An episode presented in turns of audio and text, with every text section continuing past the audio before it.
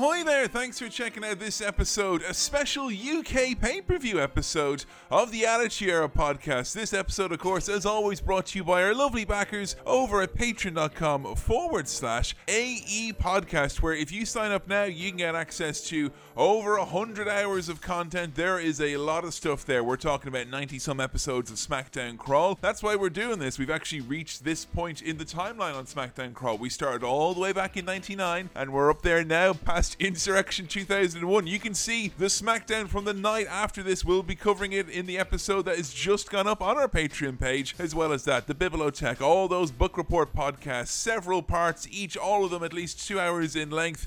You've got Q&A episodes from myself, Adam and Billy. You've got video episodes from the three of us. You've got all of the commentary tracks. You've got all sorts of side ventures and goofs and gaffs, all this and more, as well as a minimum of three pieces of new content a month. All this available if you become a lovely backer at patreon.com slash AE podcast. And if you like the show and you enjoy the fact that there's not ads every two seconds, why not say thanks and head on over there and get yourself a whole shed load of audio goodies. But for now, it's time to settle in, get a little bit sepia toned, and head back to the past of the United Kingdom for Insurrextion 2001.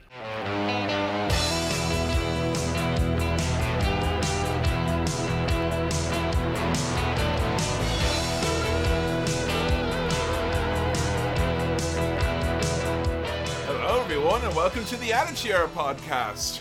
Bono Two Man Power Tripo UK Pay Per View Special Edition. Hey, it's me, your old pal, Honk Honk Captain Kevin Mann, joined as I am always in these pay per views that are syncing up with a little show called SmackDown Crawl. Have you heard of it? There's nearly 100 episodes, and it's a lot of fun because I host it with my good friend, Adam Bigelow. Hey there, pal. How are you doing today? I'm good. This has got such a SmackDown crawl vibe of it that when you were sat there at the start pressing record, I was like, he's trying to think of a rhyme for insurrextion, isn't he? Like- No one tonight suffers. No. Mm, I'll get back to you on that one. Yeah, one. alright. But for those of you who are numbering along with the UK pay per views, Hmm. a little rhyme time for you right now. Here you go. Insert it in there.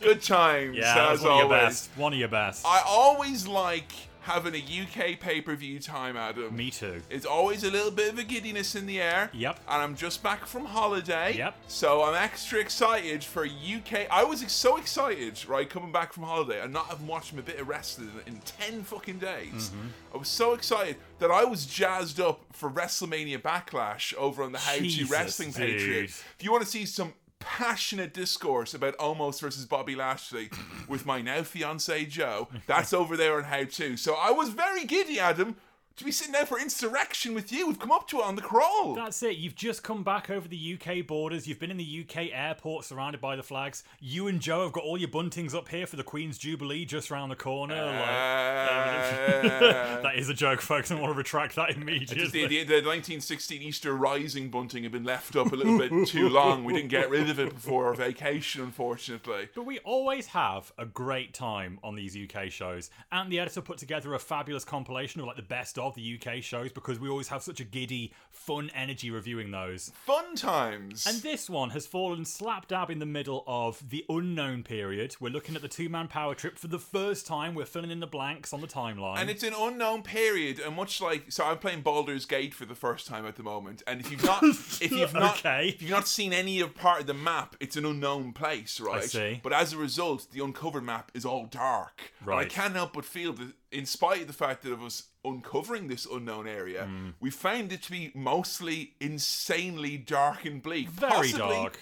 The darkest contents that we've seen from the WWF, just in terms of tone. it's up there. It's a bit fucking miserable It's at times. really up there. This is fucking Avengers Infinity War of SmackDown Crawl right here. And I'm not talking miserable because we had a 27 minute tag team match for the main event of Backlash. I'm just talking like, you know, fucking miserable out shit with Austin being all ornery and Yeah. hitting people with chairs, men, women, announcers, this, that, and the That's other. That's it. There's not a lot of fun right now, and our top babyface in the product at the minute is fucking Undertaker. Like, and yeah, I mean, mean, even I speak for yourself. The top babyface for me is Kane's barely attached arm. Kane's barely attending arm. He's not around tonight. He's not been on SmackDown Crawl for the last week or so. He's like- on the pay per view poster for There he as is. well. He was advertised for the pay per view as well. I can tell you that much. As was Like- in the WWE Network in the description for this, they said Yeah. I was getting a Duchess of Queensberry rules match Yeah. tonight. Now there's a fucking oversight. How'd you write that in by mistake? If ever the words card subject to change have been appropriate, it's for this fucking show right here. Like- Goddamn straight, like. But it is a very miserable time. And like I say, even if in the noughties you thought Undertaker Booger Red was really cool and really badass, he's hardly a fucking beacon of fun and positivity, is he now? Him he himself is still like a very moody kind of character. and obviously, you know, the UK, very cheery place, Mm. uh, sunshine, rainbows, brackets, lollipops. Yes. All these types of things usually we get with a UK pay per view. And it was on that auspicious notion that we began a show that somehow was filmed on the VCR my dad got free when he bought a telly back in 1995. This is the darkest and greyest show I think we've ever reviewed. yeah, this is the darkest timeline, not for the reasons you're thinking. no, visually, Yeah. like, I'm talking season eight Game of Thrones. Actually, there's something wrong with your television. I think you'll find. No, no, That's no. what it looks like here. Now we're not talking about your fucking Harry Potter analogies. I'm talking about the white balance is all wrong on this. Is what? What is go? What is it? UK cameras are like It's- gloomy. That is what it looks like. It's like the fucking opening of the UK office. We just see lots of grey shots of Slough, but we're in the arena watching WWF wrestling. Are we in Slough? This arena feels like it could have been in Slough. It's desaturated and it's just a little underexposed, and it made me very sleepy watching it. you like, need this camera to get the full spectrum of color that Eamon Holmes is bringing later on in this show. Spoiler okay? alert, The folks. spoiler alert, but we're getting them all: grey, dark grey, light grey, puce grey. They're all coming, and you you'll hear about it here first. But look, we were excited as fuck about this because, darkest timeline or not, UK shows are always daft, they're always fun, they're often. At their best, they're really silly, sort of non canon one off special editions. At their worst, they're kind of a chaotic, bizarro land adventure. And I think a nice thing about them as well is they always have that last day of school vibe to them as well. Mm-hmm. And bear in mind, even though we have this dark timeline, there is enough to be happy about on this undercard and the mid card, which I think Yes. we were praising a lot in Backlash. Absolutely. And usually speaking, we get a bit more of a look into those undercard chaps. I mean, the UK pay per views is the only time we've ever seen Tiger Ali Singh on pay per view. So Exactly. usually we get the B tier guys, which is usually a cause for more hope in this trying time. Absolutely. And of course, with it being a UK show, they're not going to fucking send out your main Raw commentary team. So we've got Michael Cole and Taz to look forward to. And the last time we saw Taz in the UK, he was the star of the show. He was the highlight of the whole pay per view. So I was uber excited going into this. So We start things off in May 2001, folks, with a cold open that was cold in saturation, content, oh. And Jesus, it went on. Well, now wait a minute. All right, you didn't make any changes, and I damn sure didn't make any changes. So who made the changes? Well, your wife, you see, she's in town for a charity event, and she told me that if I didn't do this. My wife. I've had it about up to here, okay? Look, these changes and all this crap my wife is putting me through is gonna stop. Because I'm telling you right now, I said I would bend, but I'm not gonna break. And that's it. No more tonight. No sirree tonight. There's not gonna be any more changes. I'm the boss. Do you take orders from my wife? No, no. Yeah. Well, I don't take orders from my wife, and that's why tonight it stops. Right here. Come in. Tonight it stops, and we're going no further with it. There will be no other changes whatsoever. It won't matter what you say. Linda. Hello, Vince. How are you? Um, I heard you were in town for, for the charity thing last night, and, and that was that was really admirable of you. I that was cool, but Thank you very much. what are you doing suggesting these changes? Well, you know, Vince, change is sometimes good. Just like in our marriage, I took a look at the card tonight and thought there were some changes that needed to be made.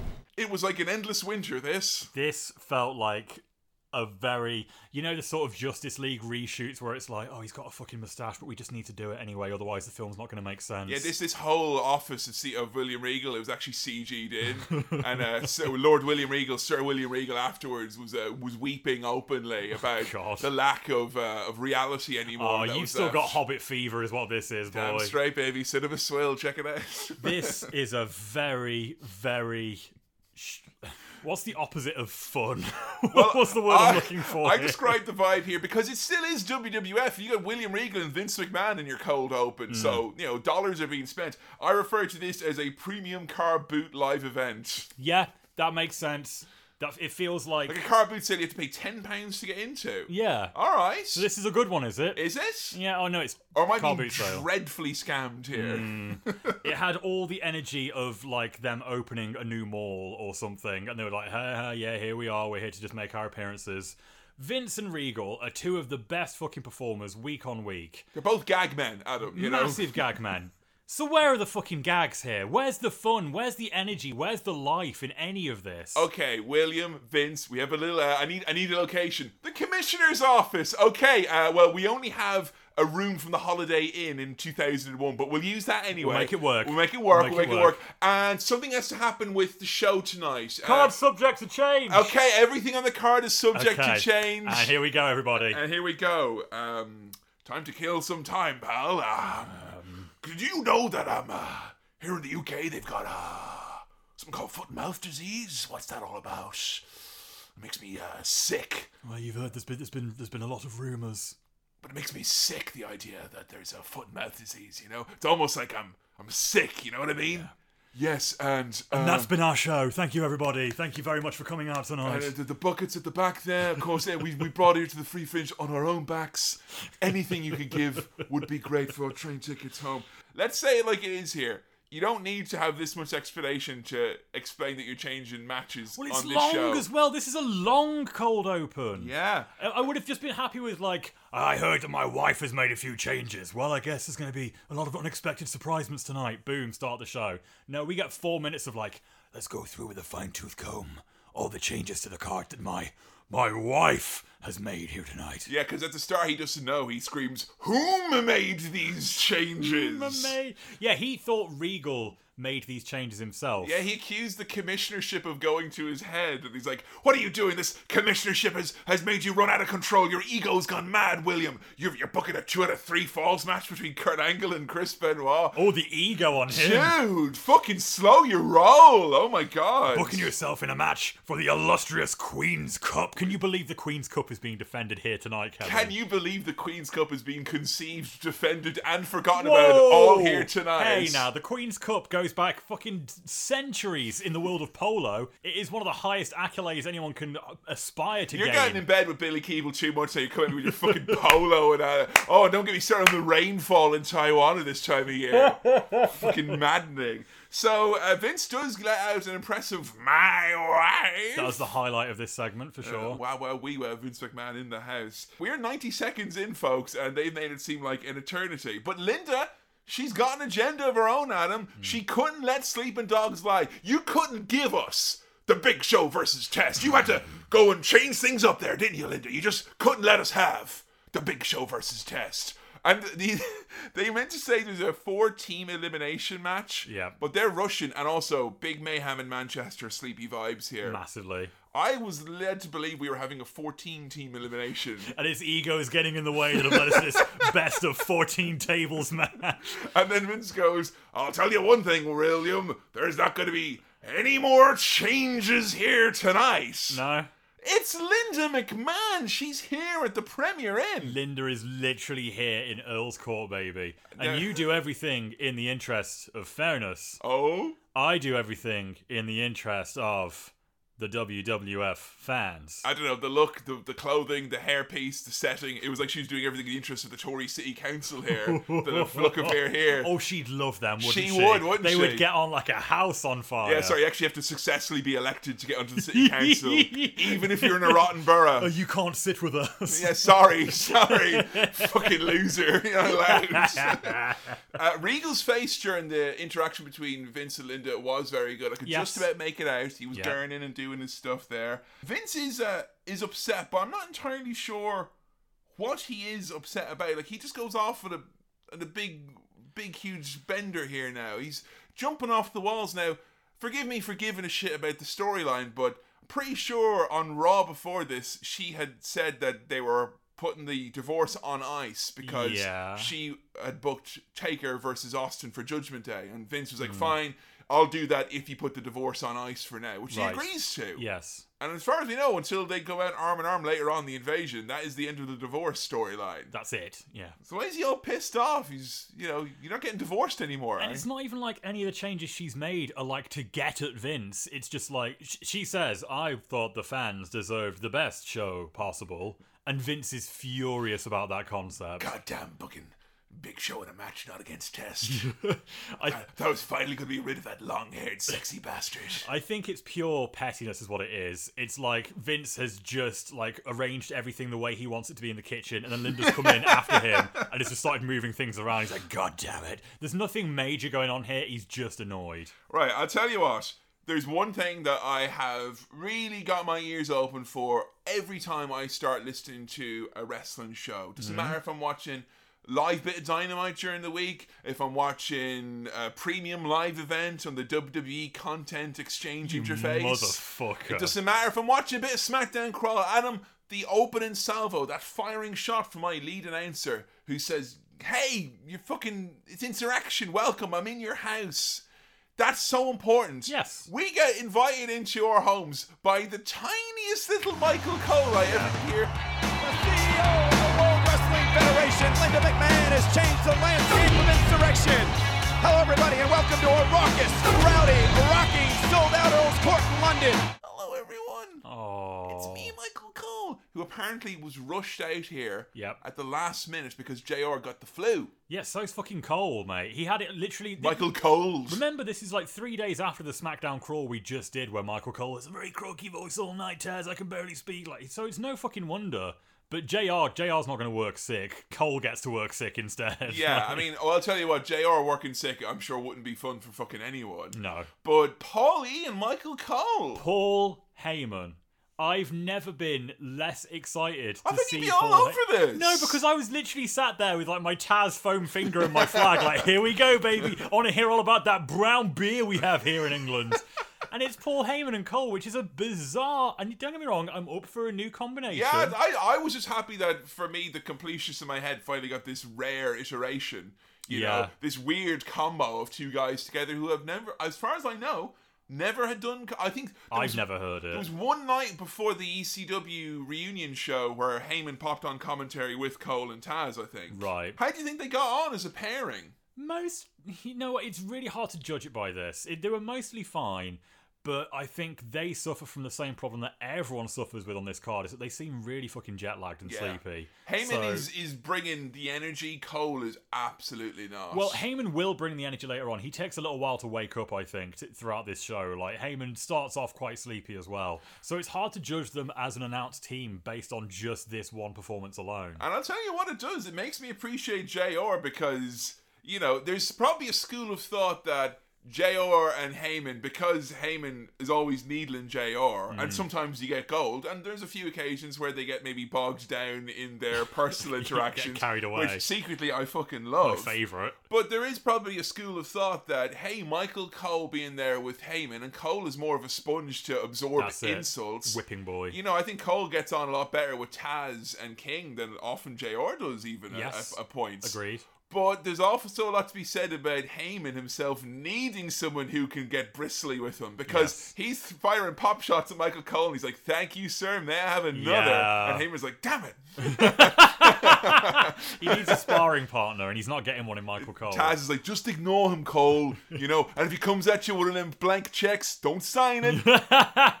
Nothing good's gonna come of it, okay? Look, before we get into the actual show itself here, I just want to go over the card that was advertised to us. Oh, I saw of this, and I Yeah. was I didn't think I could be upset. And then there was one match in particular that did leave me upset that we didn't get. Honestly, I'm glad I didn't look at this before watching the show because the heartbreak from Taz not being here was bad enough, but the heartbreak from not getting some of these matches would have fucking killed me. So the main event was going to be Austin and Undertaker for the title. We were going to get Triple H versus Kane for the Intercontinental title. Again, would have been all over that. Benoit versus Regal for the Queen's Cup. That's the one I was really excited about. all excited over about. that. Yes, please. Jericho versus Angle. That would have been a fucking barn burner as well. Absolutely. A battle royal of Lita, Trish Stratus, Ivory, Jackie, and Molly Holly for a title shot against Chyna. Absolutely, yes, please. Some women's wrestling. Yeah, when once. they announced a few times, they were still advertising the battle royal as the show was going on, Mm-hmm. and like I was just excited from like I'm always excited about battle royals around this time because I'm like, well, who you got? Like, That's it. know? Let's see. Maybe Luna's still knocking around for all we know. Like Eddie Guerrero versus Test for the European title. Nice little WrestleMania rematch. Crash Holly versus Dean Malenko versus Spike there Dudley. you fucking go. oh baby. yes. Grandmaster Sexay versus Rhino.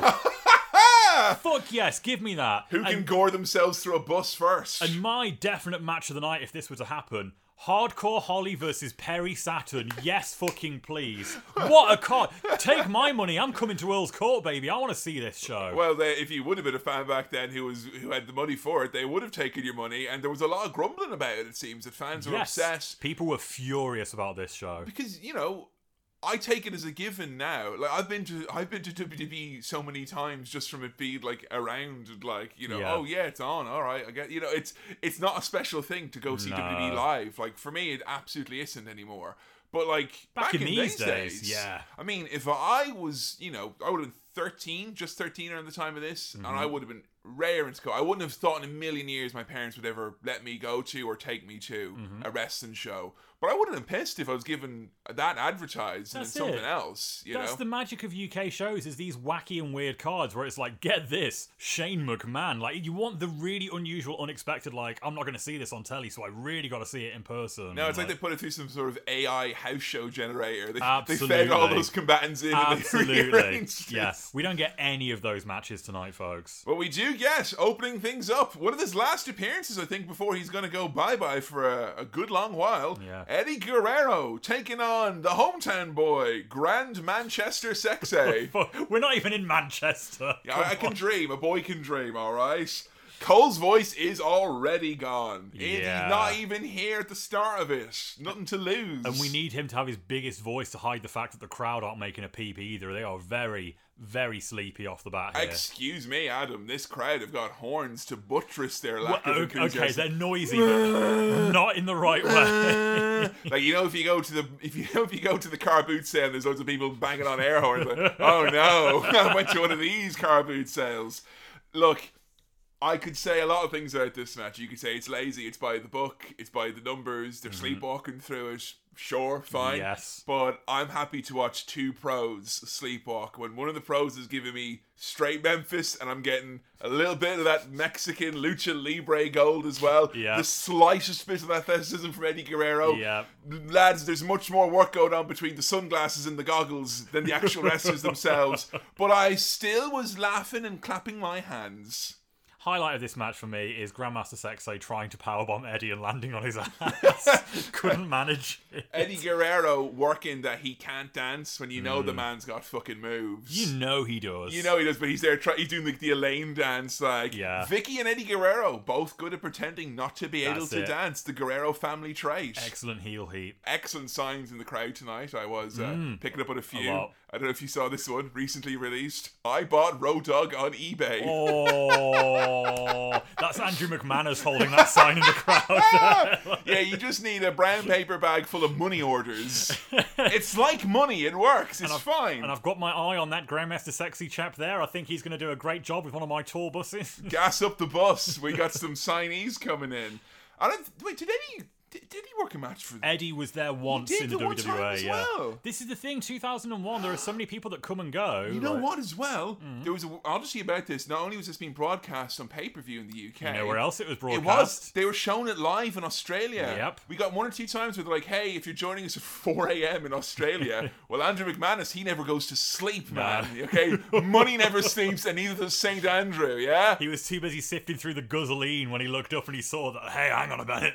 There's actually still a bit of a market for this stuff. I like that he is veered wildly from polite Australian promoter to fucking biker la- hoodlum. Hey, what's going on here then? Depends what mood I'm in. I want to book a fucking wrestling show. Which Andrew McManus are we going to get tonight? I thought that they made the crowd heat up by the end. Like, They did, yeah. By the antics alone, they were dancing. They won them over. The goggles do nothing as the hip hop drop misses. Eddie rolls up, and even though he's completely out of position, it is still impressive the ring awareness. He manages to get his feet on the ropes somehow with the, Just. with the magistral cradle. Very Yeah. impressive. Just in time for the three, he finally manages to get that dirty pin in there. The lack of chemistry was a bit palpable afterwards, where Cole was like just trying to care, and he's like, "Paul, come on, give me a break," and Paul's like, didn't even say anything. like he was just waiting for him to be like, "Oh, it was great that he cheated," and he's just like, "Man." It's going to be a long night at the office tonight, Cole. If you think I'm putting over Jerry the King Lawler's kids to his credit, I will do no such thing, Michael Cole. Backstage, Stephanie McMahon and Hunter are very calm about tonight's proceedings because they have a handicap match against The Undertaker, and it's very easy. Oh, nothing gets me more excited for my main event than seeing some calm heels backstage. like baby. it, like it a lot. Triple H and Stephanie making their way through that gum. They were very, very calm and collected. Highlight of this is Triple H calling England a crap hole. Oh! And I'll tell you what, as well, the only thing that got more heat than these two naturally heels from me was the fucking echo in this room. Oh, I know. Where are they? Season two of the Ashera podcast, by the sounds of things. Oh, they were doing this bit in Bristol, were they? In a hostel.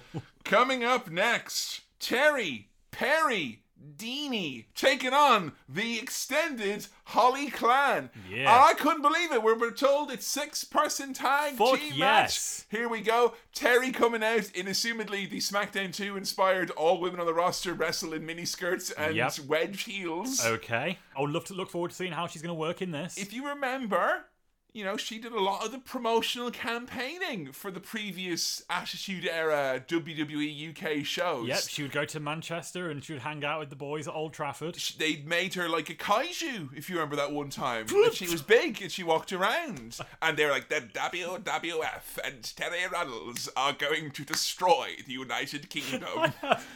no idea what you're referencing. So, fans at home, they know. They fucking. It takes the guy who did try to do Godzilla podcast twice to let you know which of these athletes happened to be depicted as a kaiju. It was Terri, folks. All I'm saying is Terri's got a special place in the UK's heart at this point in time. Absolutely. So, them teasing a match with Terri, yeah. What do you mean teasing? We're getting it right now. Six person tag. It's coming up. No more changes, remember? Well, it's up to Terri Runnels to break all her hearts. She cuts a promo where she says that there's no wrestling boots in England. And I'm like, right. Not that I have an encyclopedic knowledge of her wrestling boots or anything, but it's hard. Like, JR will be the first to tell you that Terri Runnels doesn't wear no fucking wrestling boots the best of she times. never has. And Never will. No. She'll bring a gun to the ring, but not wrestling boots. So I thought her her excuse that there were no wrestling boots in the UK to be suspect at best, Adam. Mm-hmm. Flimsy. And Jerry the King Lawler is not here, but the ghost of Jerry Lawler is, which unsuccessfully haunts and takes over the minds and bodies of Paulie and Cole, who try and put over the salacious nature of Terri potentially wrestling in that short skirt of hers. And they're like, hey, did you see the skirt there, Paul? Oh my. And Paul's like, yeah, I saw. it's like two teenage boys who are horny, but they're Yeah. too awkward to talk to each other about what they're turned on by. So Yeah. like, yeah, she is wearing a short skirt, but uh, I don't know what, what the big deal is.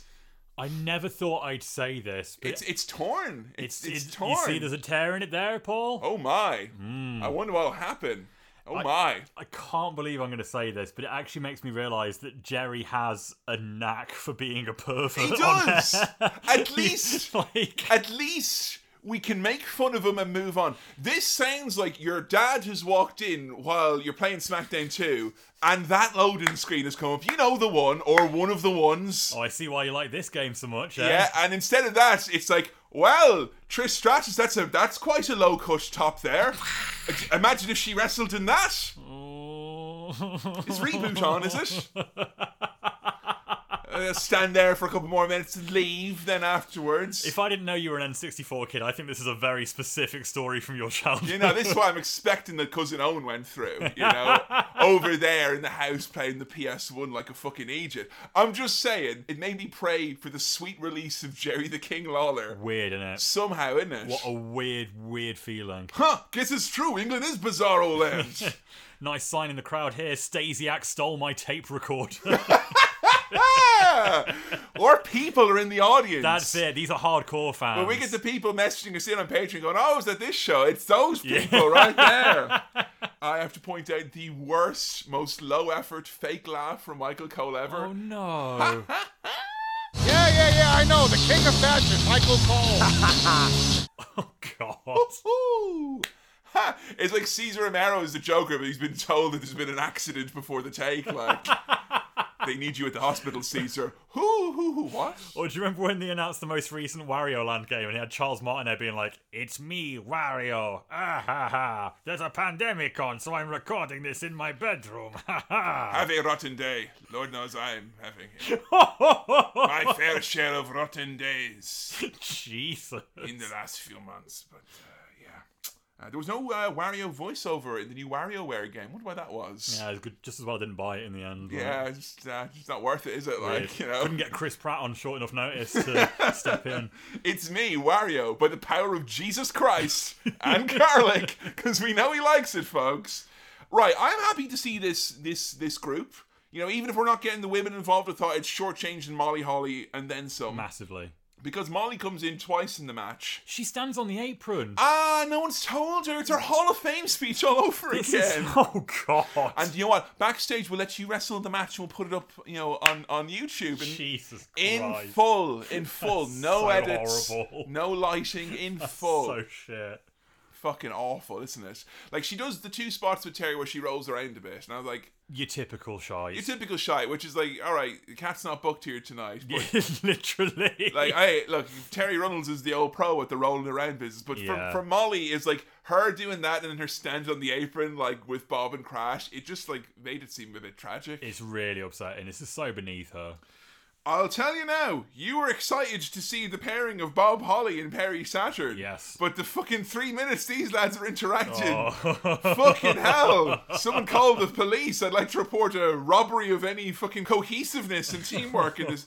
My God. Yeah. What happened? The state of this is so clunky. Was Bob like thrown askew by the blonde dye job on Perry's goatee and he couldn't work? I think Bob's still riding high. If you remember, not three days ago, he got a victory over Kurt Angle on SmackDown. he. So he's like, I'm going to take the weekend off now, cuz.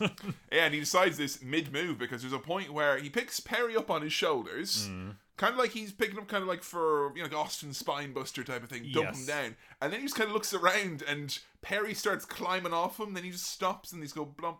Uh, And Michael Cole's like, I don't know what they're thinking of doing there, Paul. Eee. I think he lost his grip. Nah, nah, nah, nah, nah. That's submissions only, I Nah, know. I know that's Taz. He's not here Oh, tonight. please. You can't just Can't we fucking just pretend? pretend like. please. You need to do low energy Paul Heyman. no, not like that. Like this. I did like the interactions between Crash and Dean. These guys had a good pace. Yep. They were, you know, good fit for each other. Again, Dean Malenko, someone we're not going to be seeing a whole lot of No. in uh, shortly. Or Crash for that matter. But there is just kind of a lot of miscommunications. We get another interference spot from Terri. I did like they did the big swing on Terri at one point. Yes. you know that was that was a fun. little bit of fun. But it felt like the promo beforehand and the interference at the start and the end was literally so they could stick a camera right up Terri's skirt at the end. It was like the, the the UK press were here in spirit. That's it. If not at ringside. The gutter press. Uh, yeah, it was pretty sloppy, and then we had the moss covered three handled family Grugunza Yeah for the. It sounds like a, a sound effect from a Chaos comic, says. Braskun. Uh, the Radicals pick up the win in a match that was too sloppy to be enjoyable for my liking. Yeah, I would have felt ripped off by that on a house show, never mind Yeah. on a fucking pay per view. Oh, Jesus Christ. Okay. coming up next, Paul, we got a special look at William Regal coming back to his home country. What's he been up to in London? Is the WWF Commissioner William Regal, back here in my home country of England, around civilized people for a change. I've been doing, you know, online interviews, uh, press interviews, television interviews, and I'm continuing my role as goodwill ambassador. Now, come on. UK shows, some of the biggest gold we get is like D'Lo Brown going around on the streets of London. What's he going to get up to? Like him in front of the Big Ben going, you better recognise and yeah, wobbling his head. It's so much fun. William Regal is one of the biggest characters we have in the entire company right now. This is going to be gold. Adam, this had all the pomp and circumstance of a chapter describing the long-term effects of renutrient. Oh Jesus! he wept. was so matter of fact and cold in, this, in explaining what he was doing. My my quote of this entire segment is, "It's nice to be home." Yeah. Why is it shot like a hostage video then? It's so horrible. It's so I like I was writing down the money. I was writing down like where am I sending the money to? Like how did we get him home safe? Like Yeah, I've been doing interviews. I did an interview for the internet, uh, Sky Sports. I've got a signing coming up at HMV as well tomorrow afternoon. Did you know who was it? The there was on some kind of it wasn't T four, but there was some sort of a shiny, shiny yeah, I, I thought this was an show. Irish lad or something. He did like, look Irish, but I, I couldn't have I couldn't have told you what it was. No idea who that was. Not someone I ever watched as a kid. I was straight on to the old MTV two and Kerrang at that point. you know, digital TV took away my innocence music wise, as far as I'm concerned. This is legitimately one of the most miserable things I've ever seen on a UK pay per view. You know who actually saved the day? It were the English fans. Mm. it was the fans working They here. were. The Yeah. fans were loving every second of working Yeah. here. There. William Regal's number one is is totally English, and he, it was a bit of best of British, Adam, is what I'll say right here. They they did their man proud. Yeah, we got a message for William Regal from our Queen, and the Queen says, "Kick Benoit's bloody bum." I don't know where you're at here tonight, folks. oh no, don't have to worry about that at all. Do you think that was a way to get some hate for him? Was that we'd ruin the card and blame it on the commissioner? Ah, you thought you were getting all this? Not tonight, Nah, folks. I don't think so. So Regal, Regal just comes into an HMV and goes, "Oh, I didn't expect such a crowd." Like with all the glumness of a man realizing that wrist is going to be sore in two hours' time, boy. Yeah. He, literally, the, the quote is like, oh, I'm going to speak to each and every one of you, so let's get on with it, shall we? I've been to those types of signings. It's one of the reasons I don't like going to signings anymore. And it's no shame or shade thrown on the wrestlers themselves. No. Or the fans who it's a very important moment for them. Of course. A little bit of shade on the people who come with the fucking 20 stack of uh, action different. figures. Yeah. That's different. But like, I've just been to so many of those where it's either one or two things. One, it's some wrestler who's such a fucking passionate person who wants to be there for every single person Mm-hmm. and they work themselves into near death. When we saw Jim Ross, for instance, Yes. he was fit to keel over when we saw him at the end. Oh, the, the queue afterwards, he must have been there for a good two hours after the And show. because like- he was like to his fucking detriment, he was like, I'm going to spend a few minutes with every single Yes. fucking person. And then I've seen ones. I remember when I saw like Nick Bockwinkel and Sergeant Slaughter, and like there was a PR man who was wrapping them up and taking them away, and they're like, "What? But not?" And all the fans Yeah. like, "Fuck you! Fuck the WWE! Mm. Fuck them all!" Showing my ECW bomber jacket afterwards. I'm so upset. so like the vibe was just all wrong. You Yeah. know. The ideal one, you want to go see someone like Sami Zayn in the Smyths toy store when the shop is really like on its way down, but Sami hasn't quite reached that level of superstardom. Mm. You know, everyone's going in. You can pick up a few amiibo on the way out. You'd be grand. no long queues. Yeah.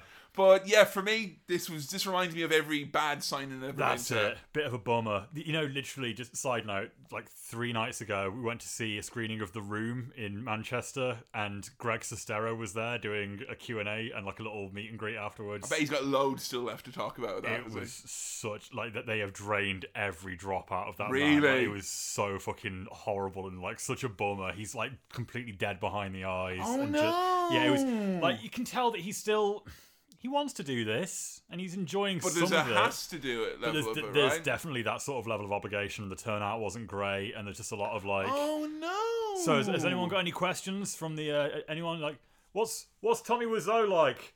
Oh, you know he's a like a real vampire kind of crazy character of a guy. What what's Tommy Wiseau up to these days? Wow, we haven't hung out for a little while now. like- Ah, well, Greg, you shouldn't have ran opposite Alan Partridge, which is where I was in the same night.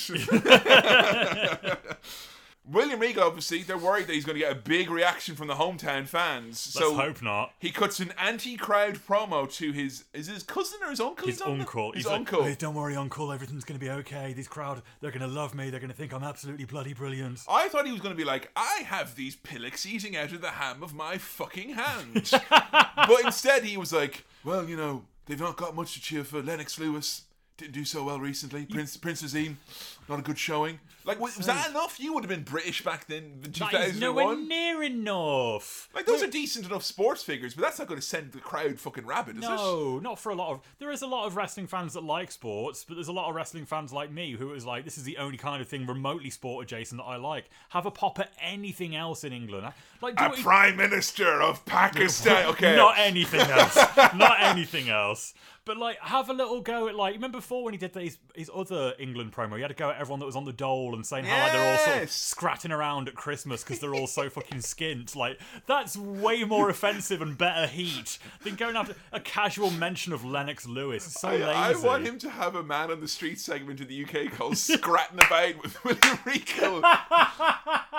this week on Scratting About, we're in Scunthorpe to look at some working men's clubs that have fallen on hard times. There's a man here rolling a cigarette with a Betfred slip.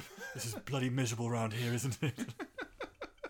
this is naff. If William Regal can't work with an imaginary uncle on the other end of the phone, then who can he work with? Oh, Jesus, the enthusiasm not mustered for the big spot. I mean, come on now, let's get Excalibur in here, show you boys how it's done. Michael Cole literally's like, now?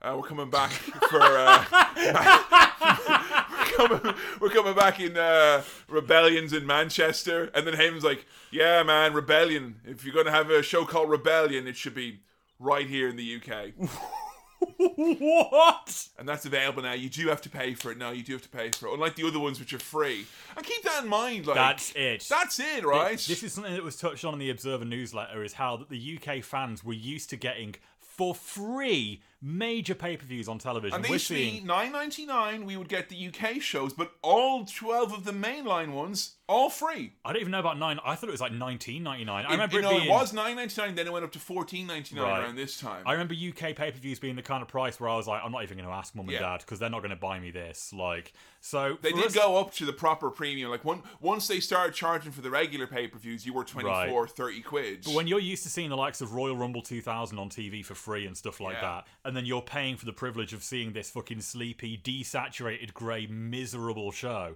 no wonder people were fucking upset. I don't think I ever actually bought one of the UK live pay per views. no, I had the VHSs occasionally, like they would make their way yeah. around school, but I never watched any of these live. But I just figured it wasn't worth the hassle. Nah. You know, like I like very early memory for me is like watching WrestleMania 15 live. Mm-hmm. And you think about WrestleMania 15 and like that caliber of show, just not in terms of match quality, but just like it's a big headline show. Mm. And this is like what they were really hoping for at the time was that they thought that you would think that you were getting something different, something special. Yes. Like this is a marketing practice that was built on ignorance, basically. It's it's genuinely a bit of a con, these UK Like, shows. I hope you don't know what you have. You want to see Mulan now, don't you? You want to pay 20 quid and see the live action Mulan today rather than in two months' time. You want to see the fabulous Moolah in the corner of the cat as she takes on Terri Reynolds in an arm wrestling contest with Mae Young in her corner, right? it happened only at Insurrextion. Yeah. For a premium. It's fucking ridiculous. It's a swindle, is what it is. hey, Big Show's in the house. Oh. Christ. And there was like kind of a delayed reaction where they showed me the bit of Test getting worked over and injured. He got beaten up on SmackDown. We'd seen Yep. from Rhino and Big Show.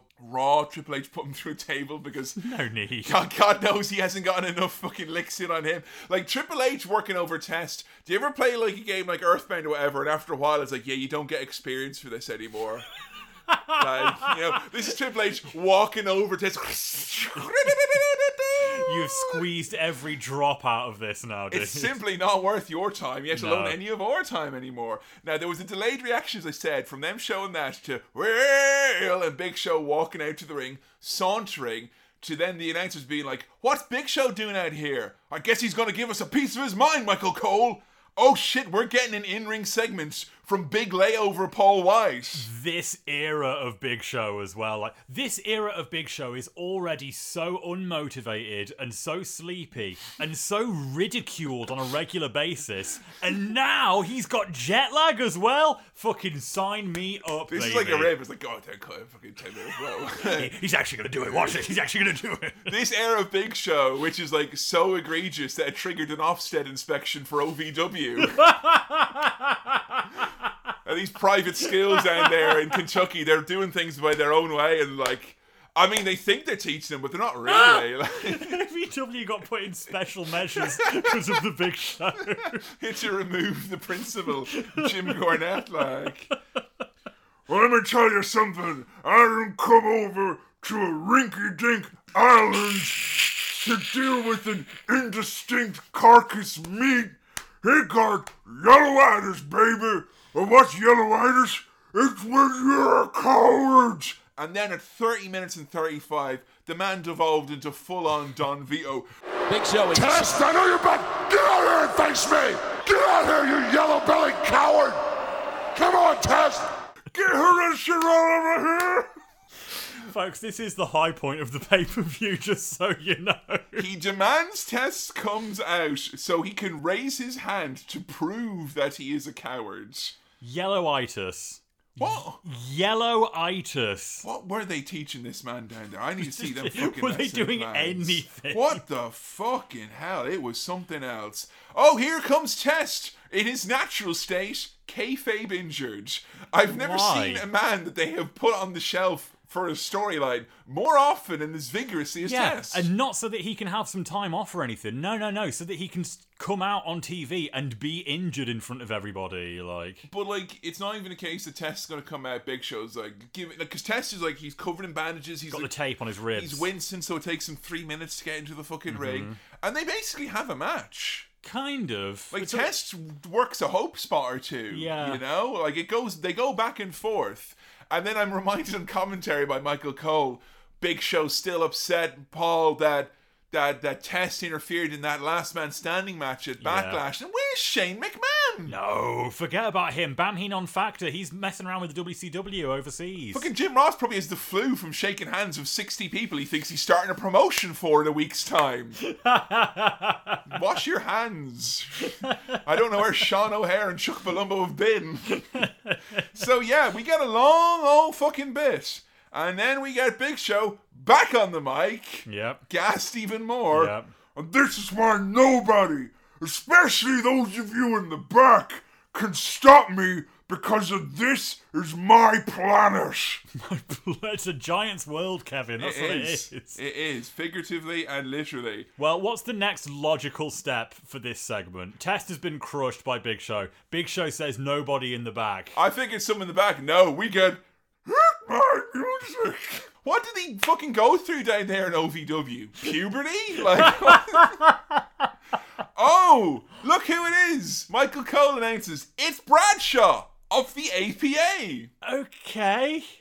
Well, remember they had Bradshaw and had business with him before. They just beating him up and bullying him, if you remember. Oh god, no! Well, they, they literally just no sold him. Like a few weeks ago on SmackDown, to remind everyone, Big Show was looking for a friend. He was looking for a partner, and he was like, "The APA is great because I can just buy their friend." Shut up! they literally wanted nothing to do with him. They reserve the right to turn away any customer they feel. so, how long into this brawl did you figure if it was going to be a match or not? Because I was dying to know.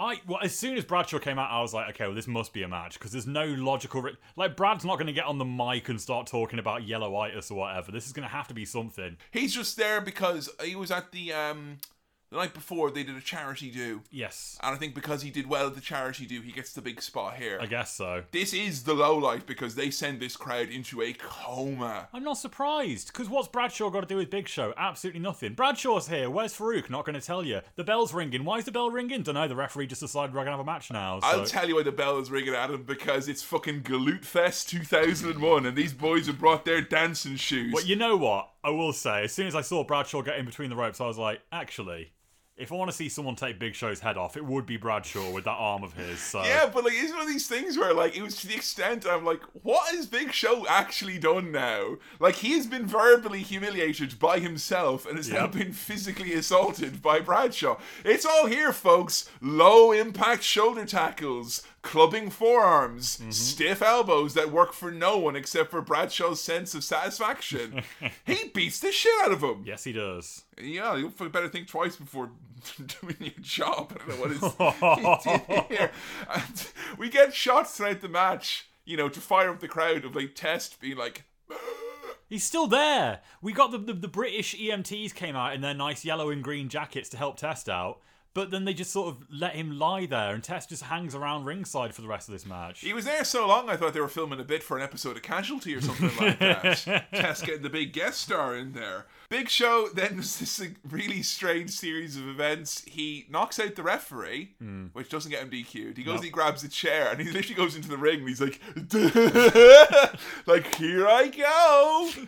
Honestly, it looks ridiculous in his hands when he has the chair. His wee little chair. And then we get the old big boot into the chair from Yeah, Test. Test gets up in time to big boot him through the chair. Always a nice spot. And we get what I have called the clothesline from Hull, where Bradshaw just Yeah. about manages to take Big Show off his feet. Just about. Well, most importantly, you protected yourself and your move, so that's that's that's go. all that matters here. And yeah, he gets the one, two, three, or as Michael Cole puts it, Bradshaw has slain the Big Show. Slain. we got there eventually, and uh, But where did we get exactly? we got to a big celebration. Can you imagine Bradshaw celebrating tonight in London in the pubs? no. He's going to be back in the hotel bar and then he's going to go to bed because Farouk ain't here. It looks like he's very tired. Backstage, Austin with Coach. It's like they fumble the ball the first two seconds of this interview, but Austin's like, I'm still going. Well, we're not trying again. Like, imagine if I was like this and we were podcasting and I was like, I made him say, no, fuck it, still going. Yep. No. No second chances. So yeah, you blew a coach. No promo for you, I guess. oh. And it's Scarface Steve Austin as well. He's still selling the glass that went in his eye from SmackDown. Good like- prosthetic work, I yeah, thought. Very, very really, good makeup, good. Yeah, nice yeah. scratches. No eye patch, which I was sad about. That is a one and done deal from SmackDown last week. Yeah. The, the eye patch. But but I was thinking about it some more. I was like, Austin's always talking about how he has only the one good ear.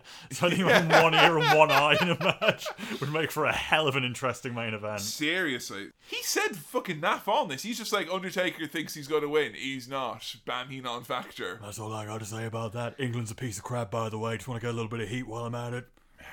Rubbish. He's not quite the goofy Austin who can get heat. No. He's not quite that vicious Austin. It's like they've went, oh, he's off on the gas there, champ. And that's it. Like literally, this past week SmackDown was the first time where I was like, "We're getting somewhere now." Because Austin had the eye patch, he was snarling, he was like, "I don't deserve this. I don't deserve this." He started like having tantrums. It was way more interesting, and now he's back to like, "I quite frankly don't give a crap, to be honest with you." I think it's you know I'm not saying it's a bad character because I think with the context being right and the situation being right, you can get something compelling out of this version of Stone Cold Steve Austin. Mm. But it's not a surefire thing. I couldn't tell you this is this character. He does this, this, and this. These are his motivations. You know, he's quite ill-defined in that sense. I know he's meant to be volatile, but that's not an excuse for kind of lazy writing. Of one second he's all fucking. meh, meh, meh. I fantasize about what if we had this version of Austin and The Rock was still here, and you have The Rock being like, "What the hell has happened to He, you?" he Like, drags something out of him. that's it. Yeah. He would. He would bring something like, Well, he's still figuring it out, I guess. Mm, and he you will know? for quite a while, I guess. a long time. Coming up next, it's uh egos getting in the way that's led to this 14 team elimination. It's four team. Uh, I'm not going to go through the names of all the teams here, obviously, because I can't be bothered. I can't be bothered with that. A four team elimination Four match. teams, eight men. And even though I was 13, not 14, while watching this match, there were four teams in this match. We had the Dudley Boys who got an entrance, the Hardy Boys who got an entrance, X Factor who predictably didn't get an entrance, Yeah.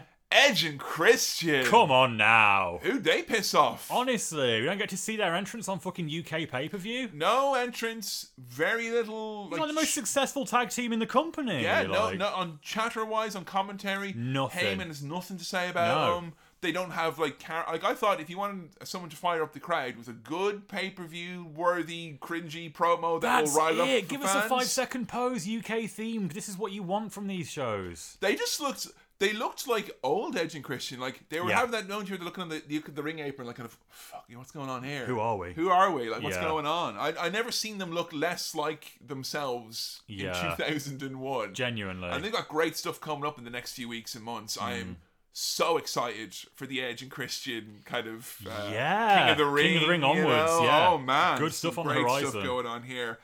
I mean, this is four teams coming in who are clearly had two separate matches. yes. We've got Hardy Boys versus X Factor, Yep. match one. Edge and Christian versus the Dudley Boys, match two. And I shit you not, they work the first match and then they work the second match. Pretty much. Nothing wrong with either match. I would actually hazard a guess to say probably two of the best matches we see on the card tonight. It's, hmm. it's good tag team work. They're all very over. Yep. X Pac is a ring general. He knows how to feature the Hardy Boys, and Matt Hardy has got flame wristbands on and special epaulets on his tight T-shirt because he is a European champion now and deserves special embellishment. And he's bringing back Ingnet, Ingis a little bit on the hands as Yeah, well. Yeah, a little bit of Little, Ingus. little bit of a callback. A little bit of Wildo and Dunkus right here in the UK. But that being said, this is literally you could cut out with a scalpel any match we've seen with these teams from SmackDown, Yeah. and it's just been stuck here back to back. It's not even a house show match where I figured, oh, they're slowing it down. They're giving us some of you know the. I thought there'd be lots of Dudleys being like table. No, you know, no, they're just giving us a TV match. They are. just a bit of business. It is. wasn't particularly compelling. perfectly competent, and on this card, it does shine a little bit compared to something else, some of the other stuff we have. The main shocking thing was just how blatant it was because you had like X Factor going down the road there with Hardy Boys. They had some good spots, and particularly when Jeff came in and he ran kind of a bit wild. They did poetry motion in one corner, went to do it in the other corner, and X Factor kind of got Yes. got the the interference spot on him. That was pretty cool. But as soon as we get Twist of Fate, Swanton, hey, the party's picking up the win, income whoop, one, two, three. Yeah. And now it's and Christian versus the Dudley Boys. Okay. I will say though, there was a little bit of Bubba tangling with Justin Credible. Aha! Because we get our grunt of the night here, folks. Yes! 44 minutes, 11 seconds. Bubba does a scoop slam on Justin, and then when he's like mid scoop, mid air, Justin goes, Oh! And then as he slams him, Justin gets up and goes, Ah! Jesus! Follows it up with a slam, boys. And there's the tag. Maybe I've been a little harsh on him. Maybe there's something worth keeping an eye on there, maybe. Ah, maybe one to watch out for. Not just anyone gets new nicknames on commentary from Paul Heyman. Oh god, what did he call him? The one man crime spree, Justin Credible. Wait, hasn't someone else had that? Yeah, Who? Taz. Oh no! No, no, it's fine. You know, it's fine. You know, Taz is doing that thing where his oh, my neck is just bothering me. That's all. yeah. I'm not angry. I'm just looking around my neck. You know. Oh, Well, now that I'm not wrestling anymore, I had to sell all the parts of my career so everyone else can have them instead. we have. There's one bit that made me laugh at the start, where Michael Cole goes, "Paul, any of these four teams could challenge the two man power trip." and look. I'm not. I, I, I have great admiration for the people who who write fan fiction about wrestling. They Yes. can actually put together a piece. Someone write me X Factor versus the two man power trip. Please. Steph in one corner, Yes. Albert in the other. Please, please. At the very least, sim it on 2K22. I want to see that match. I just want to see where those pieces fall into play, you know? we have our tag team match now between the Dudley Boys and Edge and Christian, who I would Yeah. say more so than Edge and Christian and the Hardy Boys in the year 2000. I'm sick to my back teeth of this Yes, now. please. Since January, we've had this 100 times on SmackDown, and we are at peak 2001. Maybe this will get over, as No. D-Von Dudley is referred to as being abusive yet elusive. What the fuck? I don't know. Abusive. No. Cool. What a cool moniker. Yeah, don't put that on a t-shirt. Look out for him. He's an abuser. You look at the FBI most wanted list and you see the guy with the abusive most elusive. Hey, wait a minute! Who have you been alluding tonight, sir? Excuse me. and they slow it down. Uh, Bubba Ray Dudley is not above Yeah. giving us a five minute rest hold in the middle of this match. Dude. Uh, we got was up. It's a universal language, Paul. Yeah, we had those adverts. Universal, you know. Anyone can understand what the word. I do think means. at this point in time we'd moved on. I think we were on to Bud Wiser. yeah, I think we were, point. we were past that. Maybe. And just once, I would love to see them do that from the top. Like Bubba's like Bud, and then D-Von's like Wise, and the crowd's like. Now you get Spike coming in. Of And then- course! And then maybe we don't do that because, uh, you know, What's Up was a little bit more over. I always thought, you know, uh, Didn't really get as much heat that way. I, I did like the fact that as the match slowed down, the horn slowed down as well to the point where it sounded like there was a traffic jam. And I was literally I to say no. Some fucker brought a car horn in with them. Look at all those idiots in the audience. Gas brake honk. gas brake honk. Gas gas clap. Fight forever. we have interference. In comes Rhino. Hits Yeah. the gore. Heyman does everything he can in 10 seconds to put over the last ever ECW champion. Edge and Christian pick up a win, but you're got it. You know, got Spike Dudley out within seconds. Yep. Dudley Dong Yeah. Double Dudley Long. and Rhino through the table because heaven forbid this man gets anything. No. no, No. you're not allowed like him. Ignore the excitable man from New York. Not even tonight on a non-canon UK show. Never. No, there was just like basically Paul Heyman's like, I'm excited, and this big ominous Jor Andros cloud, Scarsdale. you will not get this man over. It's not allowed. Yeah, it was it was fine. You know, it was it was house show fantastic at the end with all the the run-ins and all that. But it it was you know. What I don't like about these teams is how they are presenting the new members of them, and Yeah. this was done even worse. This remember WrestleMania 17 where it was like all the new blood that have been brought into these teams. Pull through a table, yeah. Fuck oh, 'em. Oh, never mind. Jesus Christ, the footage from this charity dinner. Fuck me. Why are we seeing this? Why was this done like it was undercover? Like, you know? like on Watchdog or something? Yeah! they claim to be the World Wrestling Federation. I don't know, like. Ann Widdecombe's got a special report about what's went on here. Great, like special special mention as always to the work with Make a Wish, and Yeah. it's nice that it's not just an American thing. No. because God knows Make a Wish, it's over here in the UK as well, and Exactly. you know there's work that's been done, and it's nice to to, to revel in it. And I think they were big on this. They they, they announced the announced Linda's being like, oh, she's a CEO, but there's so much more to this company than what happens when the wrestling is going on, and they want to put over, you know, them being this kind of uh, larger than life entertainment company. Yeah. Odd selection of people for the black tie dinner. Who have we got? Bradshaw, Commissioner Regal, and Stephanie. And let me just say, right, if you're having like Bradshaw and Regal coming out in like you know black tie, like hello everyone, you know, mm-hmm. nice to be here, like. Pla- like they're gonna get a plaque. Yeah. Stephanie comes out full 2001, like big, gassy, crimped hair, massive hoop earrings. Like, But she's not working heel. no, but she's dressed like her and Yeah. Triple H are about to do damage to some serious fucking plates of hummus. and then they have her slap Michael Cole. And as she's doing it, she's like, and Cole, he gets fucking waffled. That looks fucking meaty, that slap. yeah, Cole's like, yeah, my ears are still ringing. Like, Yeah, he's just a boy. Like, leave him be. You could tell that everyone was feeling that they weren't, they didn't have him in the room. They're like, beat up Stephanie, just hit Something. him. Just hit him. Give him something. And Michael's like, what's, what's that in his headpiece? What's that? Hmm? Okay, well, folks, our next. Oh, Yeah, you really got me there. Um, I was yeah. expecting George and Adam to get brought out for an event or something here. Like, I think she split my lip, but oh uh, Jesus, no. yeah, folks, I want to thank uh, Linda for being here again tonight, and of course, so much more goes on in the World Wrestling Federation than is uh, uh, depicted in the uh, fuck mainstream media. Good to show it, I guess. Y- Is it?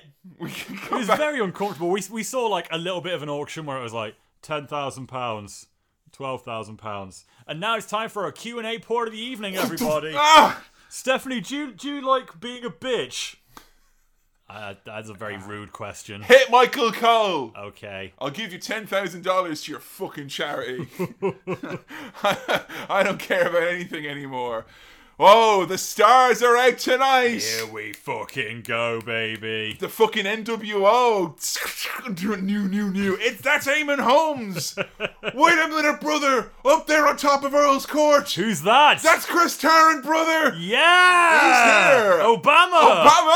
I love Curry. I love Curry. I love the World Wrestling Federation. And I'm sitting on a table with like David Cameron and Trevor McDonald and thinking, how much bigger can we get? You know, next year, Obama. You know, Obama, I love Curry, Obama. I mean, It's time for a UK style caption contest. And this is absolutely the most UK style caption contest you can get. However, once again, it's me, your old pal, Kevin, the Eamon Holmes man. Joined as I am always by Who Wants to Be a Bibillionaire, Adam Chris Tarrant Bibelow. I want to be a bibillionaire. I mean, you've got a better chance than most, given that you are the titular Adam Bigelow in this equation. Uh huh. Halfway there, baby. Halfway. Just got to figure out that financial side of it, and then I'm sorted. Today's caption contest is sponsored by an absolutely fantastic Bobby Dazzler of a podcast indeed. This is one of these podcasts that followed us way back in the day, and I was like, God, I hope we get to interact with them at some point in the future. Adam, you and I are obviously very, very concerned, first and foremost, with the retrospective of going through all of the Attitude Era and everything Uh-huh. beyond that. But I'm talking about the real Attitude Era because if Grey's Anatomy has got ruthless aggression, then the Attitude Era of medical drama is most certainly ER. And that's why today we're sponsored by Setting the Tone, a retrospective podcast that brings you the world of ER episode by goddamn episode. They cover current events and pop culture milestones of the time, as well as big picture storyline discussions, fun trivia, and even interviews with cast and crew themselves. Now, I am pals with Lauren from this podcast, and they've told me on several occasions about some of the people they've had on there for interviews. Folks, Clooney. damn like it, you- when we interviewed Stone Cold Steve Austin. I'm annoyed you nicked Clooney because that's the only person from ER that I could come up with off the top of my head. Well, no, this is the thing I absolutely love, all right, is that there is this great, um, there's this great movement in like kind of TV retrospective podcasts at the moment where it's not just, hey, we're going to talk about the show. It's like we're going to find out and reach out to the unsung heroes of that show, Yes. like crew, cast, people behind the scenes, Exactly. and actually get their perspective on it. So honestly, like. For a show like ER, which I don't know about you, Adam, but even though I never sat down with the box set, I seem to have absorbed at least 150 episodes of it by osmosis over the years. Somehow. Yeah, this is always my jam. I love seeing these podcasts where you get this little bit of extra information and we've been taken through by people who've got a real passion for this. I mean, I guess you could call it the longest running episodic medical drama of its day. I love that caveat. well, I mean, I, I think Grey's Anatomy may have finally overtaken ER in that sense, but all I'll tell you, folks, from my memory, back in the day, my dad's a doctor. My mum and my dad used to put on Casualty on BBC on some nights, and they'd be awful miserable, going, "Isn't it awful miserable this whole Oh. situation here in Casualty?" And then they put on ER and there'd be a big old smile on their faces. And I'm not Aw. sure if it's because the American medical system couldn't help but make you smile in the late 90s, or if it's because it was just a great show. I think it's the latter. I hope it's the latter. but I mean, we felt like we had a big task back when we did the Attitude Era. We had 36 pay per views to get through there. They've got 331 episodes of ER they're going to have to get through. They've been at it for years at this point, and they've got to 120 so far, Kevin. Fantastic. Well, you make sure you check out Setting the Tone, the ER retrospective podcast. You get new episodes dropping every single Thursday, and as well as those 120 episodes that Adam has mentioned, you've got over 40 hours of bonus content over on their Patreon page. So if you're over there on our Patreon at some point, you can head on over to Setting the Tone, support them on their Patreon, and get access to a whole shed load of audio goodies of the medical variety. And now it's time for a caption contest of the British variety, I guess is the. Look, I'm not going to lie, Adam. Even for you and I who love these UK pay per views, this is not borderline self indulgent. This is borderline relevant. This is absolutely relevant. Finally, we've got a reason to chat about these lads on the podcast. It's only taken us, what, eight, nine years to get here? Kevin, we're talking Eamon Holmes. We're talking Chris Tarrant. Head to head here tonight in the caption contest. And I need to say, in the interest of full disclosure here, Adam has actually doctored this image to an extent. It Yeah. was not originally presented as a the name on the contract does say McMahon type face to face, but Eamon Holmes and Chris Tarrant, the two titans of IETV, going head to head there. GMTV, who wants to be a millionaire? Who wants to read out some fucking captions? Because I know I do, Adam. Let's get to it here. I've got some here from Twitter at AE Podcast. And I have delved deep into the metaverse and have been subject to several racist attacks. And now I'm here on Facebook reading out our captions there as well. First of all, we've got one here from Noah who says, Tonight on Celebrity Deathmatch. I mean, you know, if we had a UK celebrity death match, we would have been onto this by the end of season two. I'm pretty sure. Absolutely. Like. Andrew Armstrong here. You know when you have NFL players or minor celebrities on American shows and everyone else here has no idea who the hell they are? ha! Now you know how it feels! Take that. but cocaine. Statler and Waldorf after getting that controversial human surgery. No! I, I love the idea of that being like a politically controversial Muppet to human surgery. Look, as we all know, the only way to do that is a Muppet to human soul and brain transplant. That's the only operation that is available, and I resent the implication that others exist in this space.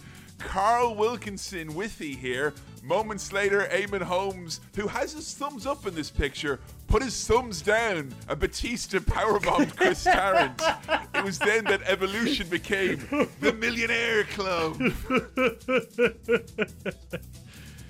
Eddie O'Keefe describing this as quite simply the worst Taboo Tuesday poll we've ever seen. Now, there's a fulfill your fantasy match that I would pay good money to see, Kevin. Well, I don't know about you, Adam, but I'd love to see the divas of the World Wrestling Entertainment dress up as, I don't know, light entertainment hosts from around 20 years ago. Very apt one here from Tom Apsion. Sue Cook's pulled out. And then you got Chris Tarrant with a big smile. Where crisis presents itself, Eamon Holmes, there is opportunity. now, speaking of fulfilling our fantasies here, we've got one here from your fiance, Joe Graham, who says, Is it just me, or is Eamon Holmes looking kind of hot here? you know what? I mean, I wasn't going to be the first one to say it, but now that Joe has given me, you know, this is this is basically me getting carte blanche to go ahead and praise Eamon Holmes for being a sexy devil like he is here, because he's he's rocking it, Adam.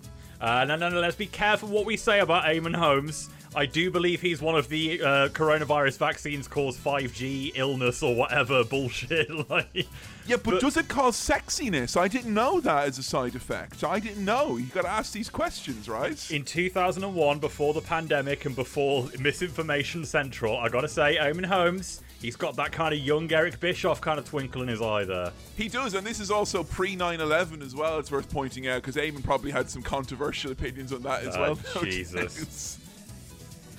we have John Rhodes here. I have to beat you, Tarrant, with all due respect. Paddy here on Twitter. ITV's version of the two man power trip also ran into problems when Chris Tarrant tore his quads during a particularly rambunctious episode of Millionaire. Of course, no one really wanted Holmes to turn heel on GMTV, but you know, he had too much sway, too much power at him, as we all know. They had to go along with this. Stuart Stevenson, sudden images of Vince McMahon trying to cheat on Who Wants to Be a Millionaire like Charles Ingram, but keeps getting caught out because his plant keeps fake sneezing to tip him off, and Vince loses it. There's a lot of yes and there, and I like it a lot. Scott Cavaliero, the finalists for the Control Your Narrative GMs have been announced. Can you imagine? It's clearly the leather jackets is what's selling that, but can you imagine Chris Tarrant as a Control Your Narrative authority figure? I absolutely can, Adam, because both of these men look like different variations of men who either wishingly or unwishingly mining cryptocurrency as we speak. Look at Eamon there. Look at the processing power that's going on there. That's amazing. Don't worry, Adam Sure, you can go and cool down in the rant room, but we don't want to give you that. We could give you all the respect and money that you get from beating a legend like Goldberg, but we don't want to give you that. Off to Nottingham with you, but we don't want to give you that. All right, oh. now, Chris, you've done two in a row. You're getting a little bit feisty. Remember that would happen in some of the later seasons. You get a little bit much, wouldn't Yes. you? You have to reel it in a little bit now, Tarrant. Mickey Innes here. The name on the contract reads Eamon Holmes. That's right, Chris. I now own ITV. Jack Stowell here.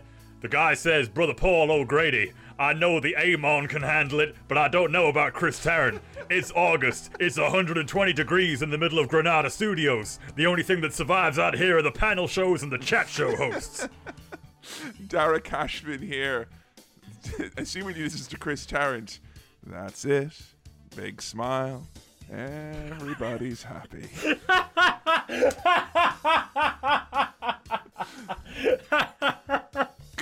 Connor Calvert here. Fun fact Vince McMahon personally invited Chris Tarrant because he loved his impression of Paul Heyman circa his ECW days. Hands out check for performance, but we don't want to give you that. This next one here from Dave McAdam, this is next level. Dave has done his own Photoshop here. He's photoshopped the AEW Rampage, the matchup card with Mark Henry in the middle. Enough talk. It's time for the main event. that is so good. Adam, I know people were down on Big Tony Khan when he signed Eamon Holmes and Chris Tarrant. He thought that's too many legends, too many old boys there. But if you look at the people that they're mentoring, the people that they've put Tarrant with, and as well as the behind the scenes stuff that Eamon is doing with the women's division, I think it was well worth the money, well worth the expenditure. Absolutely. James Milky O'Hagan, get me the biggest stars in UK television. Uh, Ant and Dec are unavailable, sir. Then get me their non-union ITV equivalents. Hey, now, come on. Ant and Dec are also part of the ITV family for life. For life. That's true. That's very true. Andy Mitchell here for the international fans. So you're telling me that neither of these gentlemen are Alan Partridge, just to be sure now, right? WrestleFoz here. Vince was very happy to see that the British version of Bert and Ernie had come to see his show. Josh Hibbert here. Big match coming up this Sunday, folks. It's the one we've all been waiting for. Two bulls of the entertainment world will finally collide. But the question remains, King will Tarrant be able to overcome Holmes now that Ruth Langsford is a non factor? Or will Eamon and Ruth reign of terror? Will it continue? Something I've noticed here, a lot of people have had this observation, which I'd never realised until they pointed it out now. Look at the way the card says it on their little name cards there. It's like, Eamon Holmes, GMTV. Chris Tarrant, who wants to be a millionaire. like, he's just some lad that has aspirations of being a millionaire one day. oh, that's true. It does read as a sentence, doesn't it? It does work. Here's Chris, who wants to be a millionaire. Last one here from Twitter, Mahogany Vince, who says, Pictured on the left, casual No Mercy 2007 enjoyer. Soft smile, thumbs up to the camera. Pictured on the right, the standard control your narrative supporter. Strained smile, grey hair, desire for death. Jesus. Poor Chris Tarrant. Jesus, Mary, and Joseph. Finally, finishing us off here, Matt Muskell. Hold on. Keep the camera on those two. I think I found a couple of uh, suitable replacements. Cut to Patterson and Briscoe doing a big old gulp because we got new stooges for the UK pay per views. I'm just saying, Eamon Holmes giving Vinnie Jones a red card. I'd pay Oh. to see that. Baby. If only What Culture Pro Wrestling stuck around long enough, they could have had these two as the Stooges, baby. Well, thank you everyone for taking part in the caption contest. Several hundred here on the Facebook as well as on the Twitter. Don't forget you can follow us as always on the socials at a podcast or facebook.com forward slash attitude era podcast. A massive shout out and a big thank you again to setting the tone, the ER retrospective podcast. Thanks for sponsoring the caption contest. And all of you who are listening and thinking, maybe I want a bit of a variety in my pod and diet and time to get some medical drama in there as well, head on over, check them out. 120 episodes to sink your teeth into, as well as the Patreon. And if you would like us to give you a shout out, you want to sponsor the caption contest, you've got a podcast, a website, a series, a project, a thing you want in front of our audience, let us know. Era Podcast at gmail.com or patreon.com forward slash a podcast. Adam, are you ready to head on back to the most electric night in the history of UK sports entertainment? Well, it ain't going to review itself, is it? And I wanted to say as well, thank you very much to all of our international fans for bearing with us on that caption contest there. on this banner, shortest ever caption contest that was done with the self conscious nature of two men who don't want to upset the Americans. Let's take it back to Insurrextion 2001. And uh, some fucker from Chelsea. Boo! yeah, Gianfranco Zola, He makes me fucking sick. chairman of Chelsea. He makes me fucking sick. I was going to look up why he got booed, but then I stopped caring, so there it is. Is this something about people don't like Chelsea, do they? You know what? Adam? Court? You know what I'd say though? The nerve of him to show up though. To be there. with- And you know what? He took his kids. He took his fucking dirty little kids the with him. and next all. generation of fuckers. Disgusting. well, might as well get started early on hating them as well. Boo! Eamon Holmes, no children here tonight. No. Good. Just there by himself. He's just going stag. on his own and the rest. It's gonna be him and Tarrant, two curries apiece afterwards. Yeah, you even need to egg that man on. He'll Put it on the ITV card. Hey, yeah, that's all right. Curtain coach backstage. I mean, why even bring fucking coach around for this? tonight? Honestly, why why did you pay for his airfare? Uh, there's some complaints going on about thievery because Kurt Angle's medals have been stolen by Chris Benoit. And this is before 9/11, so you're able to get them through airport security, no issues. So seemingly In the they're- jock, they're, they're here in the United Kingdom here tonight. Yep. I mean, it's it's it's grand, isn't it? Like you know, This is the problem is that we've got such like one of the best rosters ever when it comes to people on the mic. Yeah. The likes of William Regal and Kurt Angle alone, and no one's bringing anything here tonight. Kurt Angle didn't have anything remotely interesting. So I'm fucking praying for later on this year when he's gonna be like, "We're like the Knights of the Round Table." Like that lame shit. At least Yeah, has some baby. thought and energy behind it. This is nothing. people. I can see people who are just trying to get through it. Genuinely, You know? yes, legitimately. And I'm sure there was a show on this tour where they weren't just trying to get through it, but yeah, this looks like a This is victim like- of the calendar here. Everyone's been made to come in on a Saturday to do Yeah. stock take, and like we don't want to fucking do it, but we'll go for a drink after. It'll be all right. Let's just get on with it. or they've just off the plane or just onto a plane straight afterwards. Yes, pretty know. much. Gas up the jet, the WWF are in town. Ivory and Steven Richards are in the house, and they've got an armload of red tops here to talk about the tabloid press. You people should come over to the United Kingdom to see Big Ben and the Tower of London, not naked breasts. Children buy this. Yeah. And then he literally goes to the hard cam. Children seeing naked breasts, which got the smallest pop there. Hey! Uh, we want our kids to see naked breasts, actually. Why did they do this bit right after Holmes and Tarrant? Because I was And just the thinking, Make a Wish dinner as well. what are they thinking of this? ah, no, there's good sports coverage in it as well as the tits. Now, come on. I think Chris Tarrant would like page three. I think he'd be well up for that. You ever see Tarrant on TV? He was into all sorts of saucy stuff. That's like- true. I remember seeing like I remember this is fucking dodgy now because I remember watching Tarrant on Who Wants to Be a Millionaire being like, I like him. He's good. Mm-hmm. He seemed like a nice, clean gentleman and then he had show. some like kind of he had like some Tarrant too hot for TV. Tarrant after on I- TV, That was it. I watched that and I was like, oh shit, this is fucking. He's a Euro trash adjacent. He's this so man's rude. got two knobs. Look at this. Bleh. it's fucking weird. Who are you? But look at this. Steven and Ivory, about 10 years ahead of the curve here, easily. Like, getting on it before everyone else did. Stop page three. Have like- the- have- page three finally stopped? Oh, yeah, it stopped in like 2015 or so, I think. Ah. Somewhere around that, they stopped doing it. How about that? Got there in the end, Steven. Got there in the end, Steven. And he did it as well by claiming that he would be a hero for the UK. And it's usually dodgy territory when you refer to your opponents politically as Nazis, but especially when you refer to yourself as being Churchill, and especially when you also refer to yourself as being your Martin Luther King. Okay. Okay. Steady on now, mate. I had a dream. that shows you how little Vince McMahon actually thinks about Martin Luther King, in spite Yeah. of what he says every year on Martin Luther King Day. He th- like how little he knows about the man. That he thought that this was even like you've got Churchill. That's it. And that's. We bring up MLK. Why? In the UK? Come on, give us any other UK references. Martin Luther King, what are you on about? Ladies Battle Royale censored brackets cancelled. I love this pivot from like, children should not be allowed to see naked breasts in the newspaper. Also, this battle royal is being censored too. You are all too damn sexy.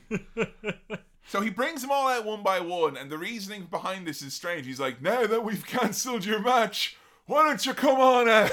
Just brings them out. one by one, Jackie he looks pissed. Trish he looks kind of not yet find her. F- Trish is kind of a bit lost to see because they have not really done much with her since the Vince, you know, revenge angle. No. So it's like, okay, we know she's sexy, but we don't really know much else. So What she's else? kind of smiling awkwardly. He introduces her by saying like, and if she's done pushing up her breasts, Trish Stratus. And Lita comes out, she gets a big old pop, one of the biggest pops of the night, I would say. Describes her as the most disgusting, lewd woman in the whole WWF.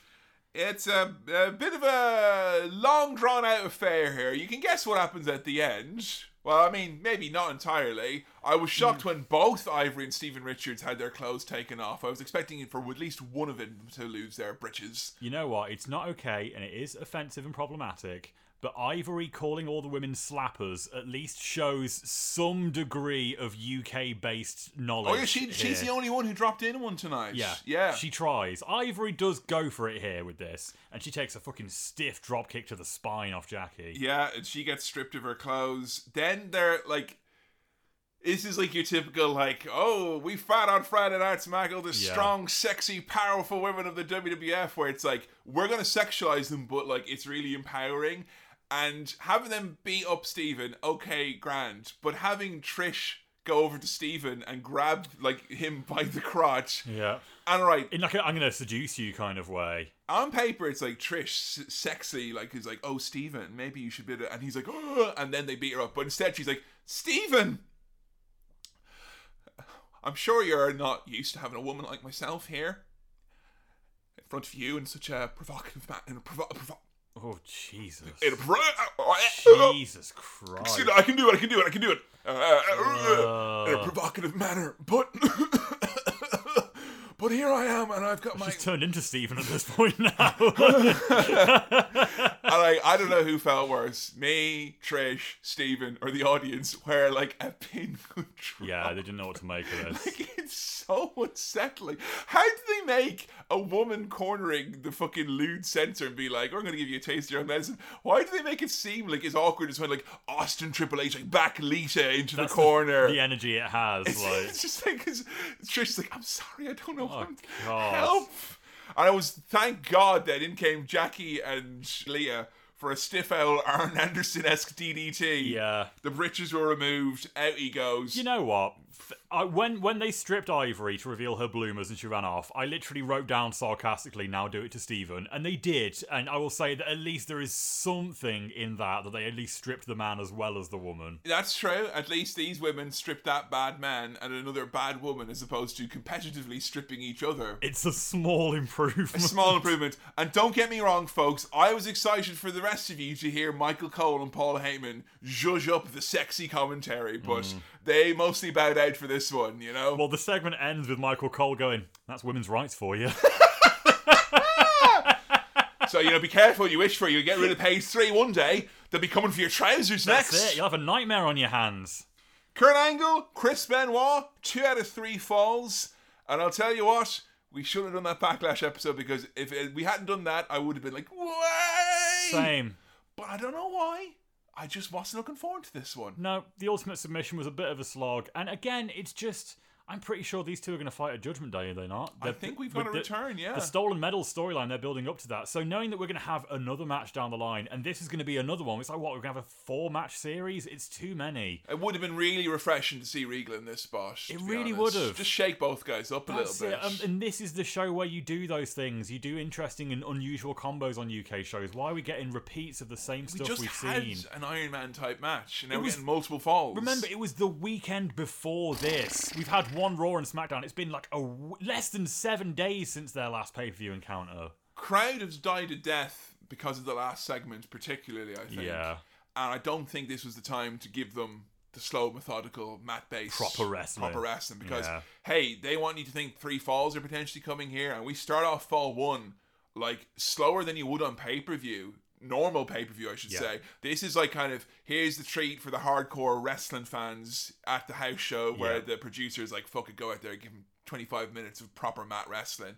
Not that you know, this proficiently wise, this is excellent, and you know, technically wise, it's probably the best thing on the show. Yes. But I just watched in the, you know, I felt like I just watched a really long, awkward documentary, and now I was going to the library to read a big book. Pretty much. You know, yeah. I just wanted something with a bit more zhuzh. yeah. Bit but, of fun. But that's the problem when what's meant to be the fun segment that was meant to be the respite Yeah. before this, and we've got three long brawls in a row coming That's up it. now here.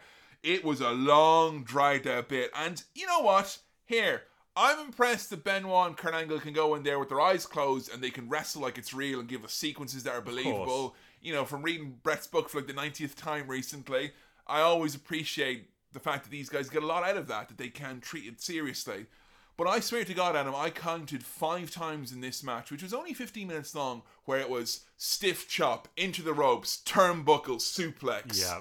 Same spot over and over. And if you Uh-huh. love your fucking belly to belly suplex, suplexes, great. But this was borderline Brock Lesnar. Same fucking routine over and over and over Well, and over and over and over They- and over and over and over. They can't do what they did at Backlash because Backlash was less than a week ago, and people Yeah. will clock onto that. And they can't do anything particularly new and exciting because they've got to save something for their next match. So Hey, they've got great gas tanks on, and these guys are fucking. You know, they do that that spot which would win most lesser competitors. They do it over and over and over again. But you know, the, the other kind of big spots are like Benoit does the headbutt. And he does it twice. First time he does it, he gets the pinfall, and I like that because Mm. Yeah, Air Canada we gets don't the win. Usually, get to see those secondary finishers get a pinfall. and I thought that was cool. Second time though, it just you know, I got dragged out of it. You know, that's the Chris Benoit debuff you get out of these Genuinely, yeah. matches where it's like if he's fucking taking these needless shots to the head. you can't help but think about things like. Well, Benoit, two silence, jumping off and doing a diving headbutt and going splat twice in five minutes. Yep. What's the point in Yeah. that, lads? Not worth it. It really wasn't. So we get more grappling on the ground. We get that sequence again with the suplex. The action picks up a bit towards the end where we start going into the submissions. We start Yeah. talking about the ankle lock. And but I'll tell you what, even Heyman, he's recycling the commentary. He's like, oh, it's about leverage. And he's almost about to say, like, just like I said at WrestleMania. but they are giving you something which is very similar to the WrestleMania match with one pa- fall that punctuates it, and I didn't care much for it. You know, we get into the No. submissions at the end. We get the reversals, the reversal, reversal. Benoit gets the pin, Yeah. and two straight falls. That was cool because you don't usually get two straight falls No. in, a, in a two out of three falls match. That was very unexpected, and it shook up the formula of two out of three falls match, and it did at least build on the story that we've been seeing. This is why Hardcore Holly beat Kurt on SmackDown. Yeah. It's because Kurt's head is not in the game. He's thinking about where are my medals? Where's he got those medals? I need my medals back. oh, I've got them in a nice, warm place. Well, they can't be here in England then, Paul, because it's freezing cold here. He got a small pop when he said warm. Mm. Ben was fucking little pocket. that he- His little pocket. I'm not gonna say all the horrible words people have for that area. You know, do y'all feel wrong in a, way or another? Like, just didn't think he'd get a pop, and then afterwards, him reaching in and being like, Oh, and he's he's fiddling around down there for too long as well. Like he's lost them, and it's just a little uncomfortable. and the crowd are like, yeah, okay, there it is. Kurt starts crying. I love that. I love that so much. You know what? I'm sure it made both these guys very happy. You know, Yeah, uh, it and just wasn't for me. They at least like it might not have been anything particularly unique or original or exciting, but from a purely physical point of view, they gave it socks. They were going 100 miles an hour. They had the gas tanks on full work. Like And I always believe that even if I don't like particular styles of wrestling, if they are on a show and they have a place and they're being done by people who are passionate about that style and they can mm-hmm. do it really well, I say put it on the show because the next gen, like how many you know UK ra- fans who then became wrestlers watched this and were like, mm-hmm. oh, that's the style I want to do. That's Exactly. you know, it it actually has more implications wider than that. So this being on the card even though I would think going back in 2001, the main thing I would say that we've learned from going back to this time period is this series of matches wasn't the holy grail that we thought. On the playground, mm. people were like, it's, oh, best ever. Ah. that's it. I remember at WrestleMania 17, me and you said to Billy like, "Oh, this is a good match, but this is just the beginning of this rivalry." And I it's think actually it's the best of the I think bunch they peaked now. quite early. Yeah, and sadly. even still, I'd say with that that it's not everyone's cup of tea. No. you know, and it's it's all right. You know, That's okay. Oh, you know what would really get me excited for the main event right about now? What's that? Could we get like a bit of a mumbly, quiet segment with all the baddies? Oh, oh, oh! Here we go. Perfect. Hey, we're all back here now. Debra, get me water. And I'm not gonna ask you to get me a coffee because we know what happened if you get me a cup of coffee. Because last time you done got me a cup of coffee, you done plump spilled it all over me, woman. Yeah, I'd like a cup of water as well. In fact, can I have cold water, please? And Stephanie's like, I want a chamomile tea with a segment of lemon and one cube of sugar. I'm not gonna lie, my head went immediately to the prisoner, which you showed me recently. I just wanted Debra to like have a, t- a tin. It's instantly there, like One or two eggs with your bacon. yeah, um, Debra, I don't know why the flow right here for this. Because bam, she somewhat factor. Yeah, because she's not taking her shit. She's like, "Well, I got news for y'all. Undertaker, he he said that he wanted this match and he didn't want to back out. So that means that he's gonna beat y'all, and you, you should be worried. And also, I'm not your errand girl, so Yeah. Mm-hmm. I'm not gonna get you no water or coffee or no chamomile tea because I'm not an errand girl." And she just walks Yeah, off. that's it. Boom. This is what I mean. They're doing something with Debra. What, Adam? She's gonna be his fucking manager in like a week's time. I know. I've no idea, but something is going on. They've got some idea for Debra here, and that's what they're toying with. So she is somewhat factor at the Oh, minute. Jesus Christ. I just thought, like, Austin's back was to the fucking camera in this I one, know. you know? And then when Debra leaves, she's like, "Worry about Undertaker. Don't worry about Undertaker. We'll kill him." like it's just meant to be the kind of you know music. Let's cue up the music. We're gonna go back to talking now. mumble, mumble. Little I'm gonna kill him. Don't worry about the Undertaker because he will be killed literally after this one. Uh, big shout out for the person in the crowd who wrote "Dead Man Inc." on their sign with a Q. with a Q. Q, Dead Man baby. Inc. Yes. Queen's Cup on the line. Oh fuck me! Oh god, you Here have we to dust go. off the Kuwaiti Cup and get it re-engraved. I'm not re-grounding it. I thought this was the actual King of the Ring 2001 trophy until later on when it was used as an actual prop by Regal. I could see it was a lot shorter, but the Hmm. template, it's a long kind of cone with a mini cup on top, quite like the big one that Christian will be shining up real nice for his brother later on yes, in the summer. proper trophy, trophy. And this is a proper UK pay per view package, in which I mean, yes, it is the last pay per views package with a shit supplementary 20 seconds DLC package put on the end. Literally. You it goes from, you know, be like a regular one, then it goes to See you at Backlash on Sunday, Sunday, Sunday, Sunday. and then it's like you know, but not on this Sunday. And, oh, what's this? Is it done in the style of a graphic novel where the camera moves between badly drawn still images of the characters? Yeah, uh, Regal got a decent pop when he came out. Yeah. But then we got booze afterwards because the UK fans respect the work. Hmm. Yeah, they love Lennox Lewis more than any of us realise. No promo. Something for the live crowd would have been really like they need something now to re-energize folks. And again, little promo about people scratting around on the dole or something. Just get a bit of juice. Yeah, I wrote down here at the start I am desperately in need of some shenanigans. I've- Some shenanigans. I already did my technical wrestling worksheet in the last match. And genuinely, I, I was the same as you, where on the network the synopsis said Duchess of Queensberry, and I was Yeah. like, "That'll be a good bit of Yeah. bullshit. That'll be a nice bit of fun." and like, the anticipation was building mm-hmm. because they did the Make a Wish thing, and They as did. we know, the Queen's Duchess of Queensberry herself. she was part of that program. So I figured, oh, she's over. We'll get another run out of the Yeah. Bloomers. It's only been a week. Uh-huh. Nah, no, no, no, no. no, not a sight or sound of her tonight. It is just the Queen's Cup. You can't card subject to change to me 21 years in the future. That's bullshit. I shouldn't be disappointed the way that the fans were back in the day. Hey, I know Moose McQueen is out and about in this day and age, but I was expecting to see Fuzzy because Chris Jericho was looking very hairy and unkempt here. Yeah. Like a little troll. It was very cute. He got to pack his wash bag, didn't he? oh man, funniest sign of the night here. Some fucking loser in the crowd has a sign that says Jerry Lynn in big letters. yeah! Go home, mate. He's not here. Wait, who is that? That's Jerry Lynn! What's he doing? Oh, no. I told you to put his name plus one on the door. Ah, Bit no. of self promotion there, getting the word out. Fucking hell. I mean, it's just their almost exact.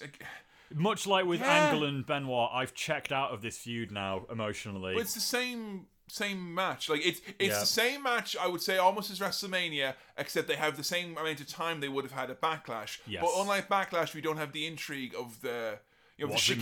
chicanery, like Yeah. oh what oh these rules he's pulling out of his back pocket. They just have a pretty much a straight wrestling match. The one thing I did like was that Regal in character took notice of the contingent of fans who were cheering him consistently, Hmm. and there were a few moments where he would have Jericho in a headlock, and he turned and starts smiling, and Jericho starts working his way out. So he was. Gets almost distracted. yeah, playing, and not that he was like, oh, and turning around completely, but just his eye was off the ball, and Regal's not used to being cheered. Yeah. So it was like, you know, intriguing for him. And there was a point when he got on offense, he started doing his stuff. Yeah. He started feeling There it. he is. Yeah, he started wiggling around back and forth. Bless him. Great. What a pro. I love him so much. Love and him. like because this is like what they always say about these shows is that they are glorified house shows.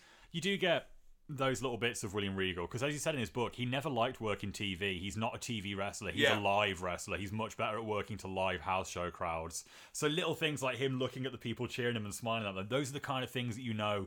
That's what he would normally pepper into his house show act or whatever. Well, Jericho's peppered in some stiff fucking shots. Did you see the size of that bruise on William Regal's oh, leg? Oh man, Paul Heyman was getting fucking boner for. it. He's like, "There's another great shot of that bruise there, Cole. Look at that thing." What? What the heck happened? That's got to have been a pre-existing bruise. I think that's from Backlash, Massive, maybe, yo. or He something. fall down the stairs before he came to the ring or Fucking something. ugly, like. Awful looking thing. And I was pissed off that they weren't even playing up the Queen's Cup for yucks on commentary. I thought they'd be like, what No, even is this thing? I know they take it way serious. I thought they'd be like, oh, Regal's just goosing up some silly made up trophy to give himself here. That would have been great. That's a great story. Heyman literally says at one point, "You could take that down to any pawn shop in New York and get a million dollars for it." Cole." All right, you were definitely trying to be Taz. You're reading out the most Taz lines in the most Taz voice. Oh, I tell you what, Taz wouldn't say something as clunky as this, though. At least at one point, you can hear everyone booing, and like, the crowd not showing any love for William Regal here, Paul. And Paul goes, "They're not saying boo, they're saying Regal, Regal." Ah, no. No, I got, I got a better one for you. Weak. I was workshopping this one. They're not saying boo, Michael Cole. They're saying rule. Britannia, that is. there you go. There you fucking go. I could do that job. um, Regal gets a small chant. It actually makes him pop in the middle of a roll, which is really good. Some big old house show moves towards the end. We get a long sunset flip. Mm. We get a silly big back body drop. I don't mind those bits. It was the time stretching moments that was That's what got it. me. Dragging it out. We got a double knockout, nine count. Honestly. And then the one. Yeah. Then we had him in the sleeper hold. Oh, check him, ref. One. Mate, it's fucking William Regal and Chris Jericho. This feud is meant to be a bit of fun. Come on. It is a masterclass because, you know, nothing's done wrong, nothing's clunky, it's all done perfectly well, but this is me kind of going, all right, I've seen it all now. Yes. You know, I, I have seen what you guys can offer me. And Feud with someone else, please. Got a long lionsault by Jericho. He had Yeah. a long way to go. Regal Yeah. gets the knees up and then straight into the lion tamer afterwards. Regal taps out. Jericho wins the Queen's Cup. And in a sign of like a lot of the holding patterns and not figuring out, you know, what we're going to do yet at Judgment Day, Mm. this is like the third time tonight where the winner of the match immediately is attacked by the loser of the match. That old fucking TNA 2009 bollocks, which I fucking cannot stand. And the usual fucking, like, see it coming a mile away bullshit of, like, there's a prize. Oh no, they smashed the prize. That's so unfair. oh, the Queen's to be so upset that her special cup is gone. Like. Has there ever been a prize in wrestling that hasn't been immediately destroyed post match? Or the night afterwards on Raw? The Andre the Giant Memorial Battle Royale. Tr- That oh, no, got smashed. That's been smashed. The night after, I think that was smashed. No, it's been mended. I think that's the problem, isn't it? Mm. Yeah. I think. Oh, which which tournament was it that had like a big sharp glass trophy? the Mae Young. yeah, trophy, that didn't get used as a weapon. Thank No, fuck. that trophy was nearly as dangerous as the fabulous Moolah. That thing should be locked away. Like coming up next. Come on. Main event time. Undertaker, the chairman of Dead Man Inc., Mm. taking on the two-man power trip. My brother Kane and I, we got beat down. This is sick! My God Almighty! Stop it! Stop it! Stone Cold is breaking that arm in so many different places! My God, enough is enough! The brothers of destruction have been destroyed! Now I warn those boys, if you screw with me or my family, I'm gonna hurt you. Undertaker! Undertaker with a chain! Undertaker attacking Austin! Undertaker's got Austin! Came out of nowhere, Cole! They didn't listen. Let's let the pain and suffering begin. Tonight, I'm gonna make them boys famous, fa- famous, famous. This one, they, they actually did their homework. We actually got a pay per view worthy recap package that weaved Yeah. in the story of the two man power trip. don't know about pay per view worthy, but it was at least an original one. This Yeah. is at least a new piece of work. We didn't have Michael Hayes do the VO. No, so none of that no, this was actually a new video package, But then the two man power trip won another. and it includes the No Mercy. Yes! One hour 55 27. Oh, oh, oh, oh, oh, oh. It was great. The highlight of this package, don't know about you, Adam, JR's commentary. There's Yeah. so many moments where the Kane's being attacked. He's like, no! Yeah. Stop it! Stop this! That's what. That's the the real like buttress of this whole feud has been JR. and his his still like his bleeding heart over the fact that Austin betrayed all of us. Hey, and Adam, I've just read JR's book, and no one's as brokenhearted about Austin turning heel as JR because he thought it was bad business. He did, yeah. And I think he channeled that very well because when he's like, "No, stop this! Not this way!" I just bought a new house. he literally. I like that they ended on, "I'm gonna make them boys famous, famous, famous." Famous." yeah, because they they really need someone to help make them famous. They're at the height of their success right now. Austin coming out looking ornery. The cut was good.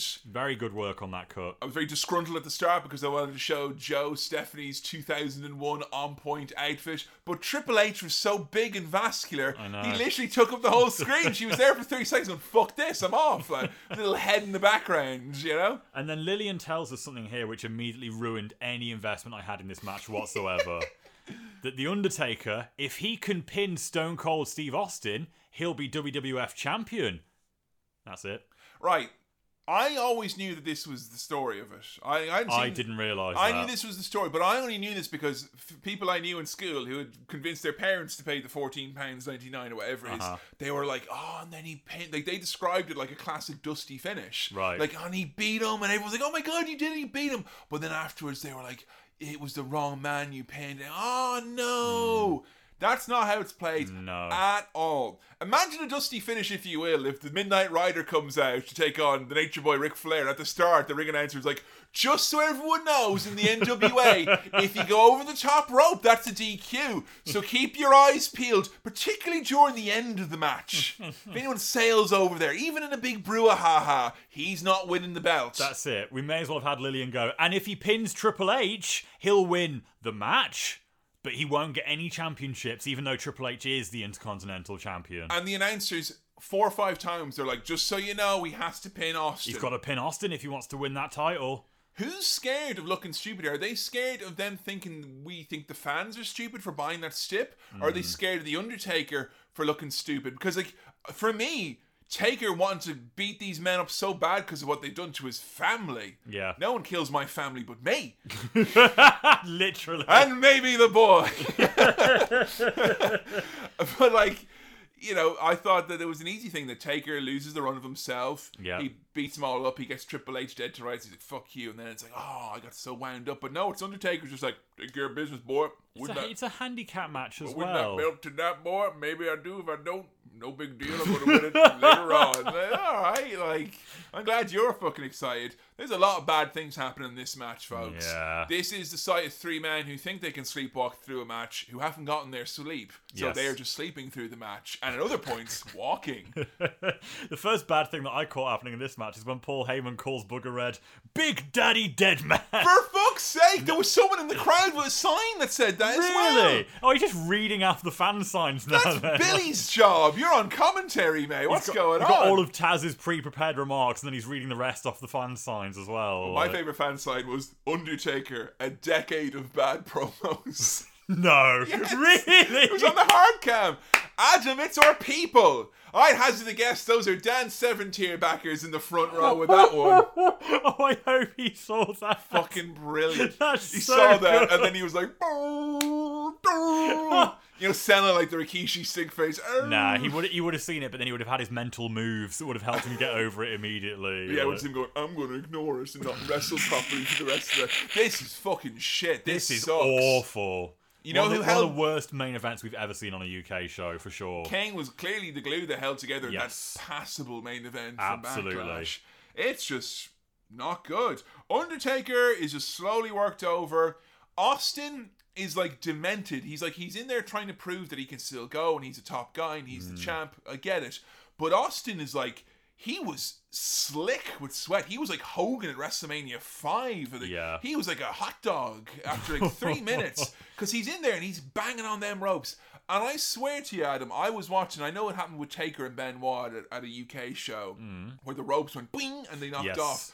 But it was like they were wrestling inside a trifle. They would Triple H would go, "Come on," and hit the turnbuckle, and the ropes like, Yeah, the state of them. It was like they were prepping a Mr. Blobby running, and they wanted them all goosed up for him to look extra wacky. It was really bad. So anytime Austin was going off the ropes, he was like, Yeah. And he was trying to put the work in, and all he was doing was tiring himself out and tiring out the crowd. Oh, the crowd are dead now. Absolutely dead. Thankfully, someone's been handing out whistles in the crowd, so they've got like a new thing to play with to keep themselves busy, but they are not interested. And Triple H is like, you know, I'm working smart, not hard. This is how you should do it, champ. And he's coming in and he's like, you know, slowly working over Taker.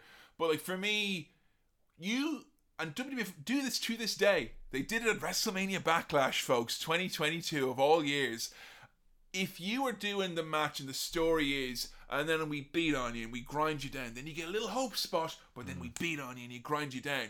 Maybe if the crowd don't react for hope spot one and two, mm. maybe rethink hope spots three and four. Because if that doesn't fucking click with the crowd, it's the most boring thing in the world to watch hope spots be ignored. And it feels like you're getting antagonistic if you just keep if you keep doing it, like insisting like, no, you will enjoy this. Like, no, fucking listen to the crowd and change your pace. Now, Austin has got snazzy new knee braces. Yes. Which Michael Cole tells us shows that Austin is on a power trip.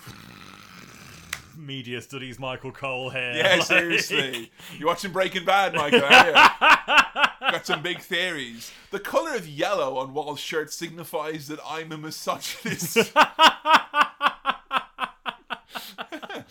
yeah, I've really looked into it. I spent around 100 hours looking into the footage from Breaking Bad, and just at the end of it, I hate women. I, just hate, think- I hate her. I just think Skyler's a bitch. I think that's all there is to it. Like, love when he steals the baby and she's helpless. um, yeah, there's a, there's a, a big upsy doodle and ding dong happens in this one. is this does this involve Triple H shouting by any chance? Oh, it is all right. You tell me about this, then we'll get into mine, which is Okay. less than the funny and more on the terrifying side of things. At two hours and 19 minutes and 37 seconds, we get literally. I don't normally notice these things, you usually have to point them out.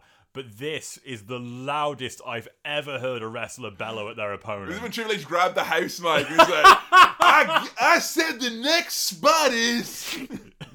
Undertaker choke slams Steve Austin, and he's literally like hands on his hips looking around. Great Khali looking goofy ass motherfucker. And Triple H is on the outside of the ring going, Cover him! After the choke slam, Triple H is down. Cover him. Cover, cover him! What happened to Undertaker in this match? He threw six choke slams in this match. I heard uh, on the Observer, I didn't notice this myself, but I saw in the Observer afterwards, at some point, Austin does a knee onto Undertaker's yes, head. it was cut from And this, it I was an exposed wire from his knee brace slices open Booger Red's face, which is why he gets that. I thought, like, is he bladed? Because he's bladed the side of his temple. awful place. He's they got never do it there. He's got a trickle of blood you see at the corner of his earlobe, and then Yeah. at the end of the match, he, turns to the side, and it's literally half his face. half like, his head. Yeah. So yeah, I think it was cut out of the network because I rewound, and I couldn't see it. It was so innocuous. I was worried because when the blood happened, I thought, oh, is he gonna like ropes get caught up? Did he get like Mick Foley or something? Jesus. I looked up about what happened with the ear. Mm. He did get a very, very nasty laceration, really, really badly. And if you don't want to hear something disgusting said, skip forward around 30 seconds about now, folks. He had to get plastic surgery done on it. Like old Kevin did when he got his head split open. Uh-huh. But to preserve it on the flight back to to the United States for his, his surgery in New Jersey, they had to butterfly the ear at him. Ooh, like a Nando's chicken. They had to cut it open and go, Wow. they had to do a little bit of a mini vivisection on the dead man's ear. Why did he leave that out? Because I've just remembered you talking about this now on the Tales from the Dead Man on the WWE Oh, shit, Network. yeah!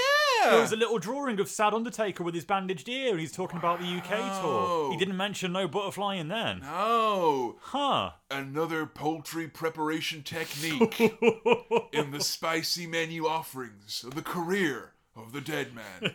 Oh, shh. Oh, oh. All right, back to the fucking match. Uh, the Undertaker, I think his brain fell out of his ear when they got cut up in there because he's he's out of sorts. He's like the big green lad they brought up from NXT. hey, on, Harland, do you want to run, run the ropes there? He's fucking, he's out of place. Yeah. He's waddling around.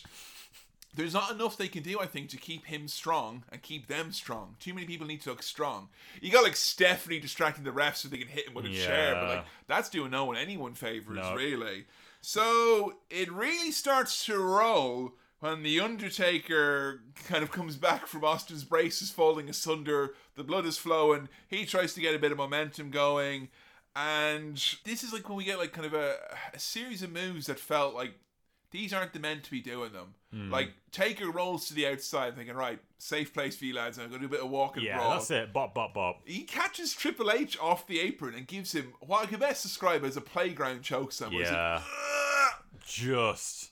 And the timing's clearly messed up because not one second after Triple H goes through that table, he's back up in the ring. Yep. You got Vince McMahon coming out near all of a sudden, and they just go ham. There's three choke slams. We get Vince choke slam. Vince takes a better choke slam than fucking Austin. Yeah. Which is bad. He gets a choke slam. Austin gets a choke slam. Triple H gets a choke slam and another choke slam.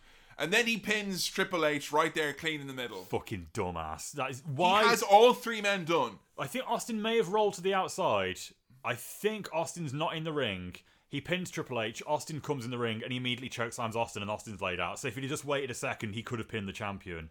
Why was this the preferred finish to I make don't Undertaker guess. look like a moron? But like the people who really didn't take it are the crowd because the crowd I don't think are privy to what's happened. So when they say he's the winner and that's that. a new champion here in England. But Taker, I thought they do the thing where he's like, Taker gets the belt, he poses to the fans, and No, no, no, no, no. and then Vince steals it Yeah. and they all run away. Undertaker's pleased as punch with this outcome. No, like- Taker's like, I did it. I Yep. managed to not win the title. And commentary are trying their hardest to try and save this by being like, that's got to be the biggest, most significant victory of the whole year, Paul. Yeah. That's such a huge win for The Undertaker. The Undertaker, this is literally how they described us. This is the last line of commentary before we leave and say goodnight.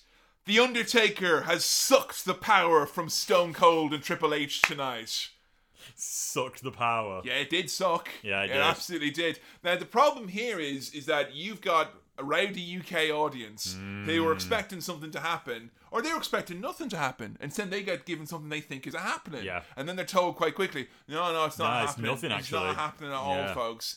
And they start throwing stuff in the ring. Yeah, the cameraman is trying his damnedest to avoid it, but you can see it is flying in thick and fast. So I read some fan reports from the old forums about what was Yeah. happening here. Some bad times is apparently Heyman and Cole ran for cover immediately. And this is bad because the folks who were ringside, the most of them weren't the usual crew. And I could tell because when Triple H came over and Undertaker prepped the announce table, the two lads holding the cable started laughing. Oh, They're no. like, ah, look, they come over here. Ah! so Cole and Heyman had to fucking get out of Dodge. Yep. Around 100, 150 bottles were thrown in the ring. Yep. And Stephanie got fucking beamed with a full bottle of water. Yeah, in the face. Ouch. Apparently, Triple H was screaming at fans, like full on lost his temper, like couldn't believe it. That's a fuck up on the WWF's part and then some. Bad vibes.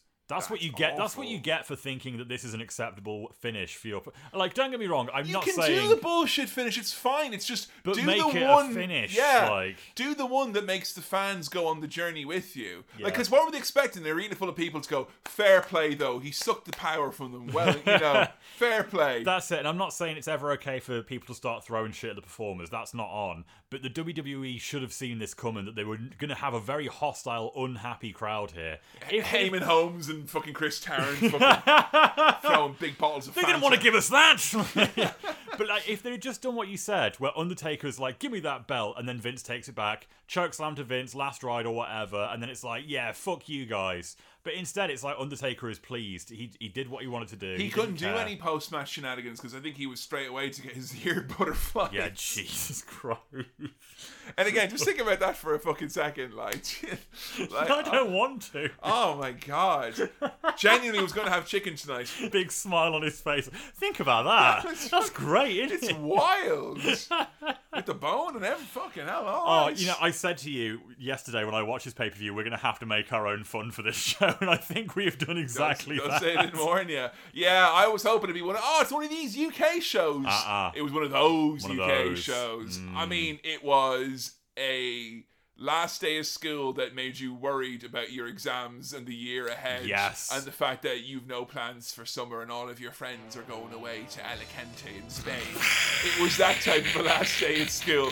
But we still found our fun, didn't we? We did. I cannot recommend you to watch this show at all. I don't think I'd recommend any of No. it. Not not a single match is Not like a, check not this a out. single bit of it. I'm really struggling to think of what I would say for match of the night and MVP here as well. And, like, I mean, if you want to see Eamon Holmes and Chris Tarrant side by side, the mega powers. I give Tarrant the MVP award for this. I think he might. I mean, they may end up being like if if they're not the caption contest. I don't know what to tell you.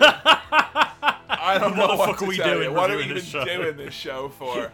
well, what did you think of this episode of a UK pay-per-view persuasion? Let us know in the comments below. And as always, if you're listening on Apple, Spotify, SoundCloud, wherever you get your audio, make sure you leave us an old rating or review. If you are wondering how come we're at this point in time in 2001 running parallel to our other many side series adventures, Hmm. it's because Adam and I are only doing that SmackDown crawl. We started the very ever first episode of SmackDown way back when we started our Patreon over five years ago now, Oof. folks. And that's right, every month we've been uploading at least two pieces of content minimum since then.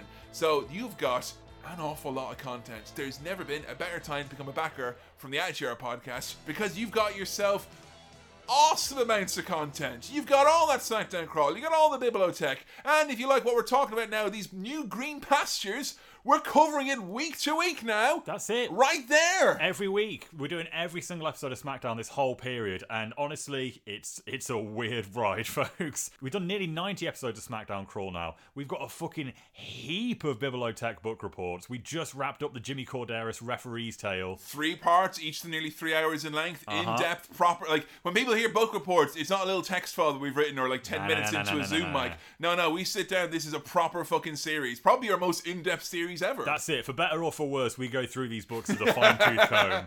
And me and Billy have just wrapped up our extensive look at the Chaos comics the WWF did in the late 90s and early 2000s. Comics featuring The Rock, Stone Cold, Chyna, and The Undertaker. Mankind as well. Oh, that was the best one. Spoiler Oh, alert. baby, let me And tell you. I am very proud to say I'm going to keep bringing this up every opportunity I get. That the next book report that is coming on the horizon, it's not going to be in the Bibliotech, folks. It's going to be in the Reading Ranch. He's got the book in his hand right now, folks. Kevin, what have I assigned you to review for us? I'm going to be taking my own journey into darkness. Yes! As I take a look at this surprisingly slim novel by Michael Chiappetta. Long Island Iced Chi. It may not be 2011, and I may not be starred for Zack Ryder content, but I'm still coming for you.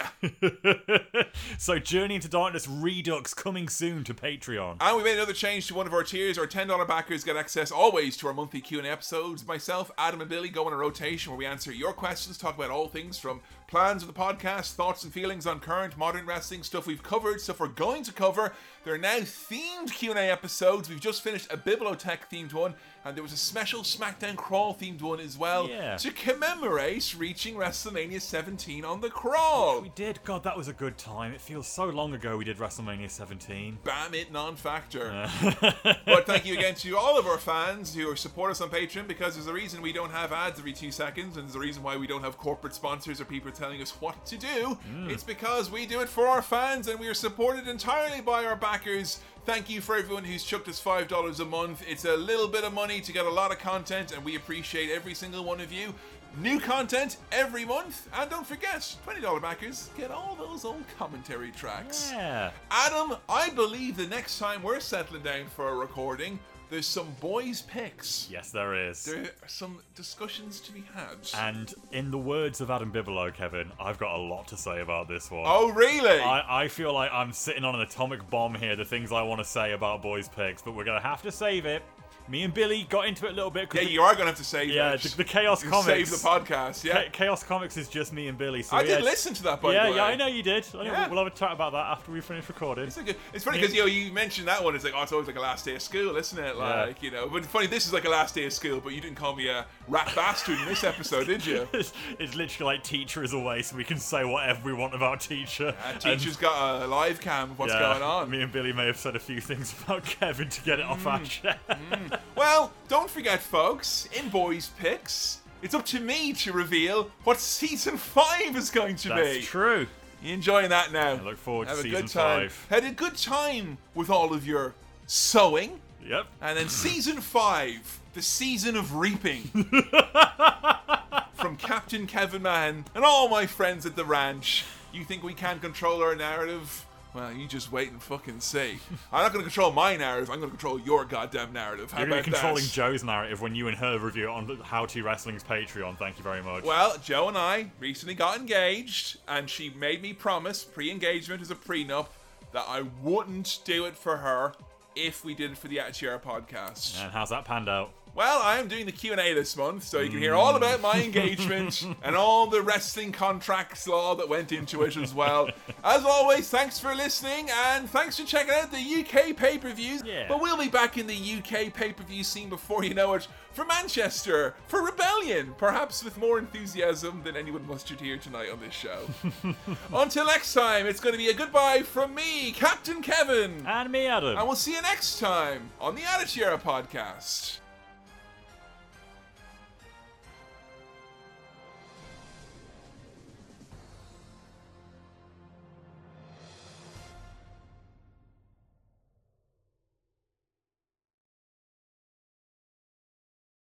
And I'm sitting on a table with like David Cameron and Trevor McDonald and thinking, how much bigger can we get? You know, next year Obama. You know, Obama. I love Curry. Obama. I mean,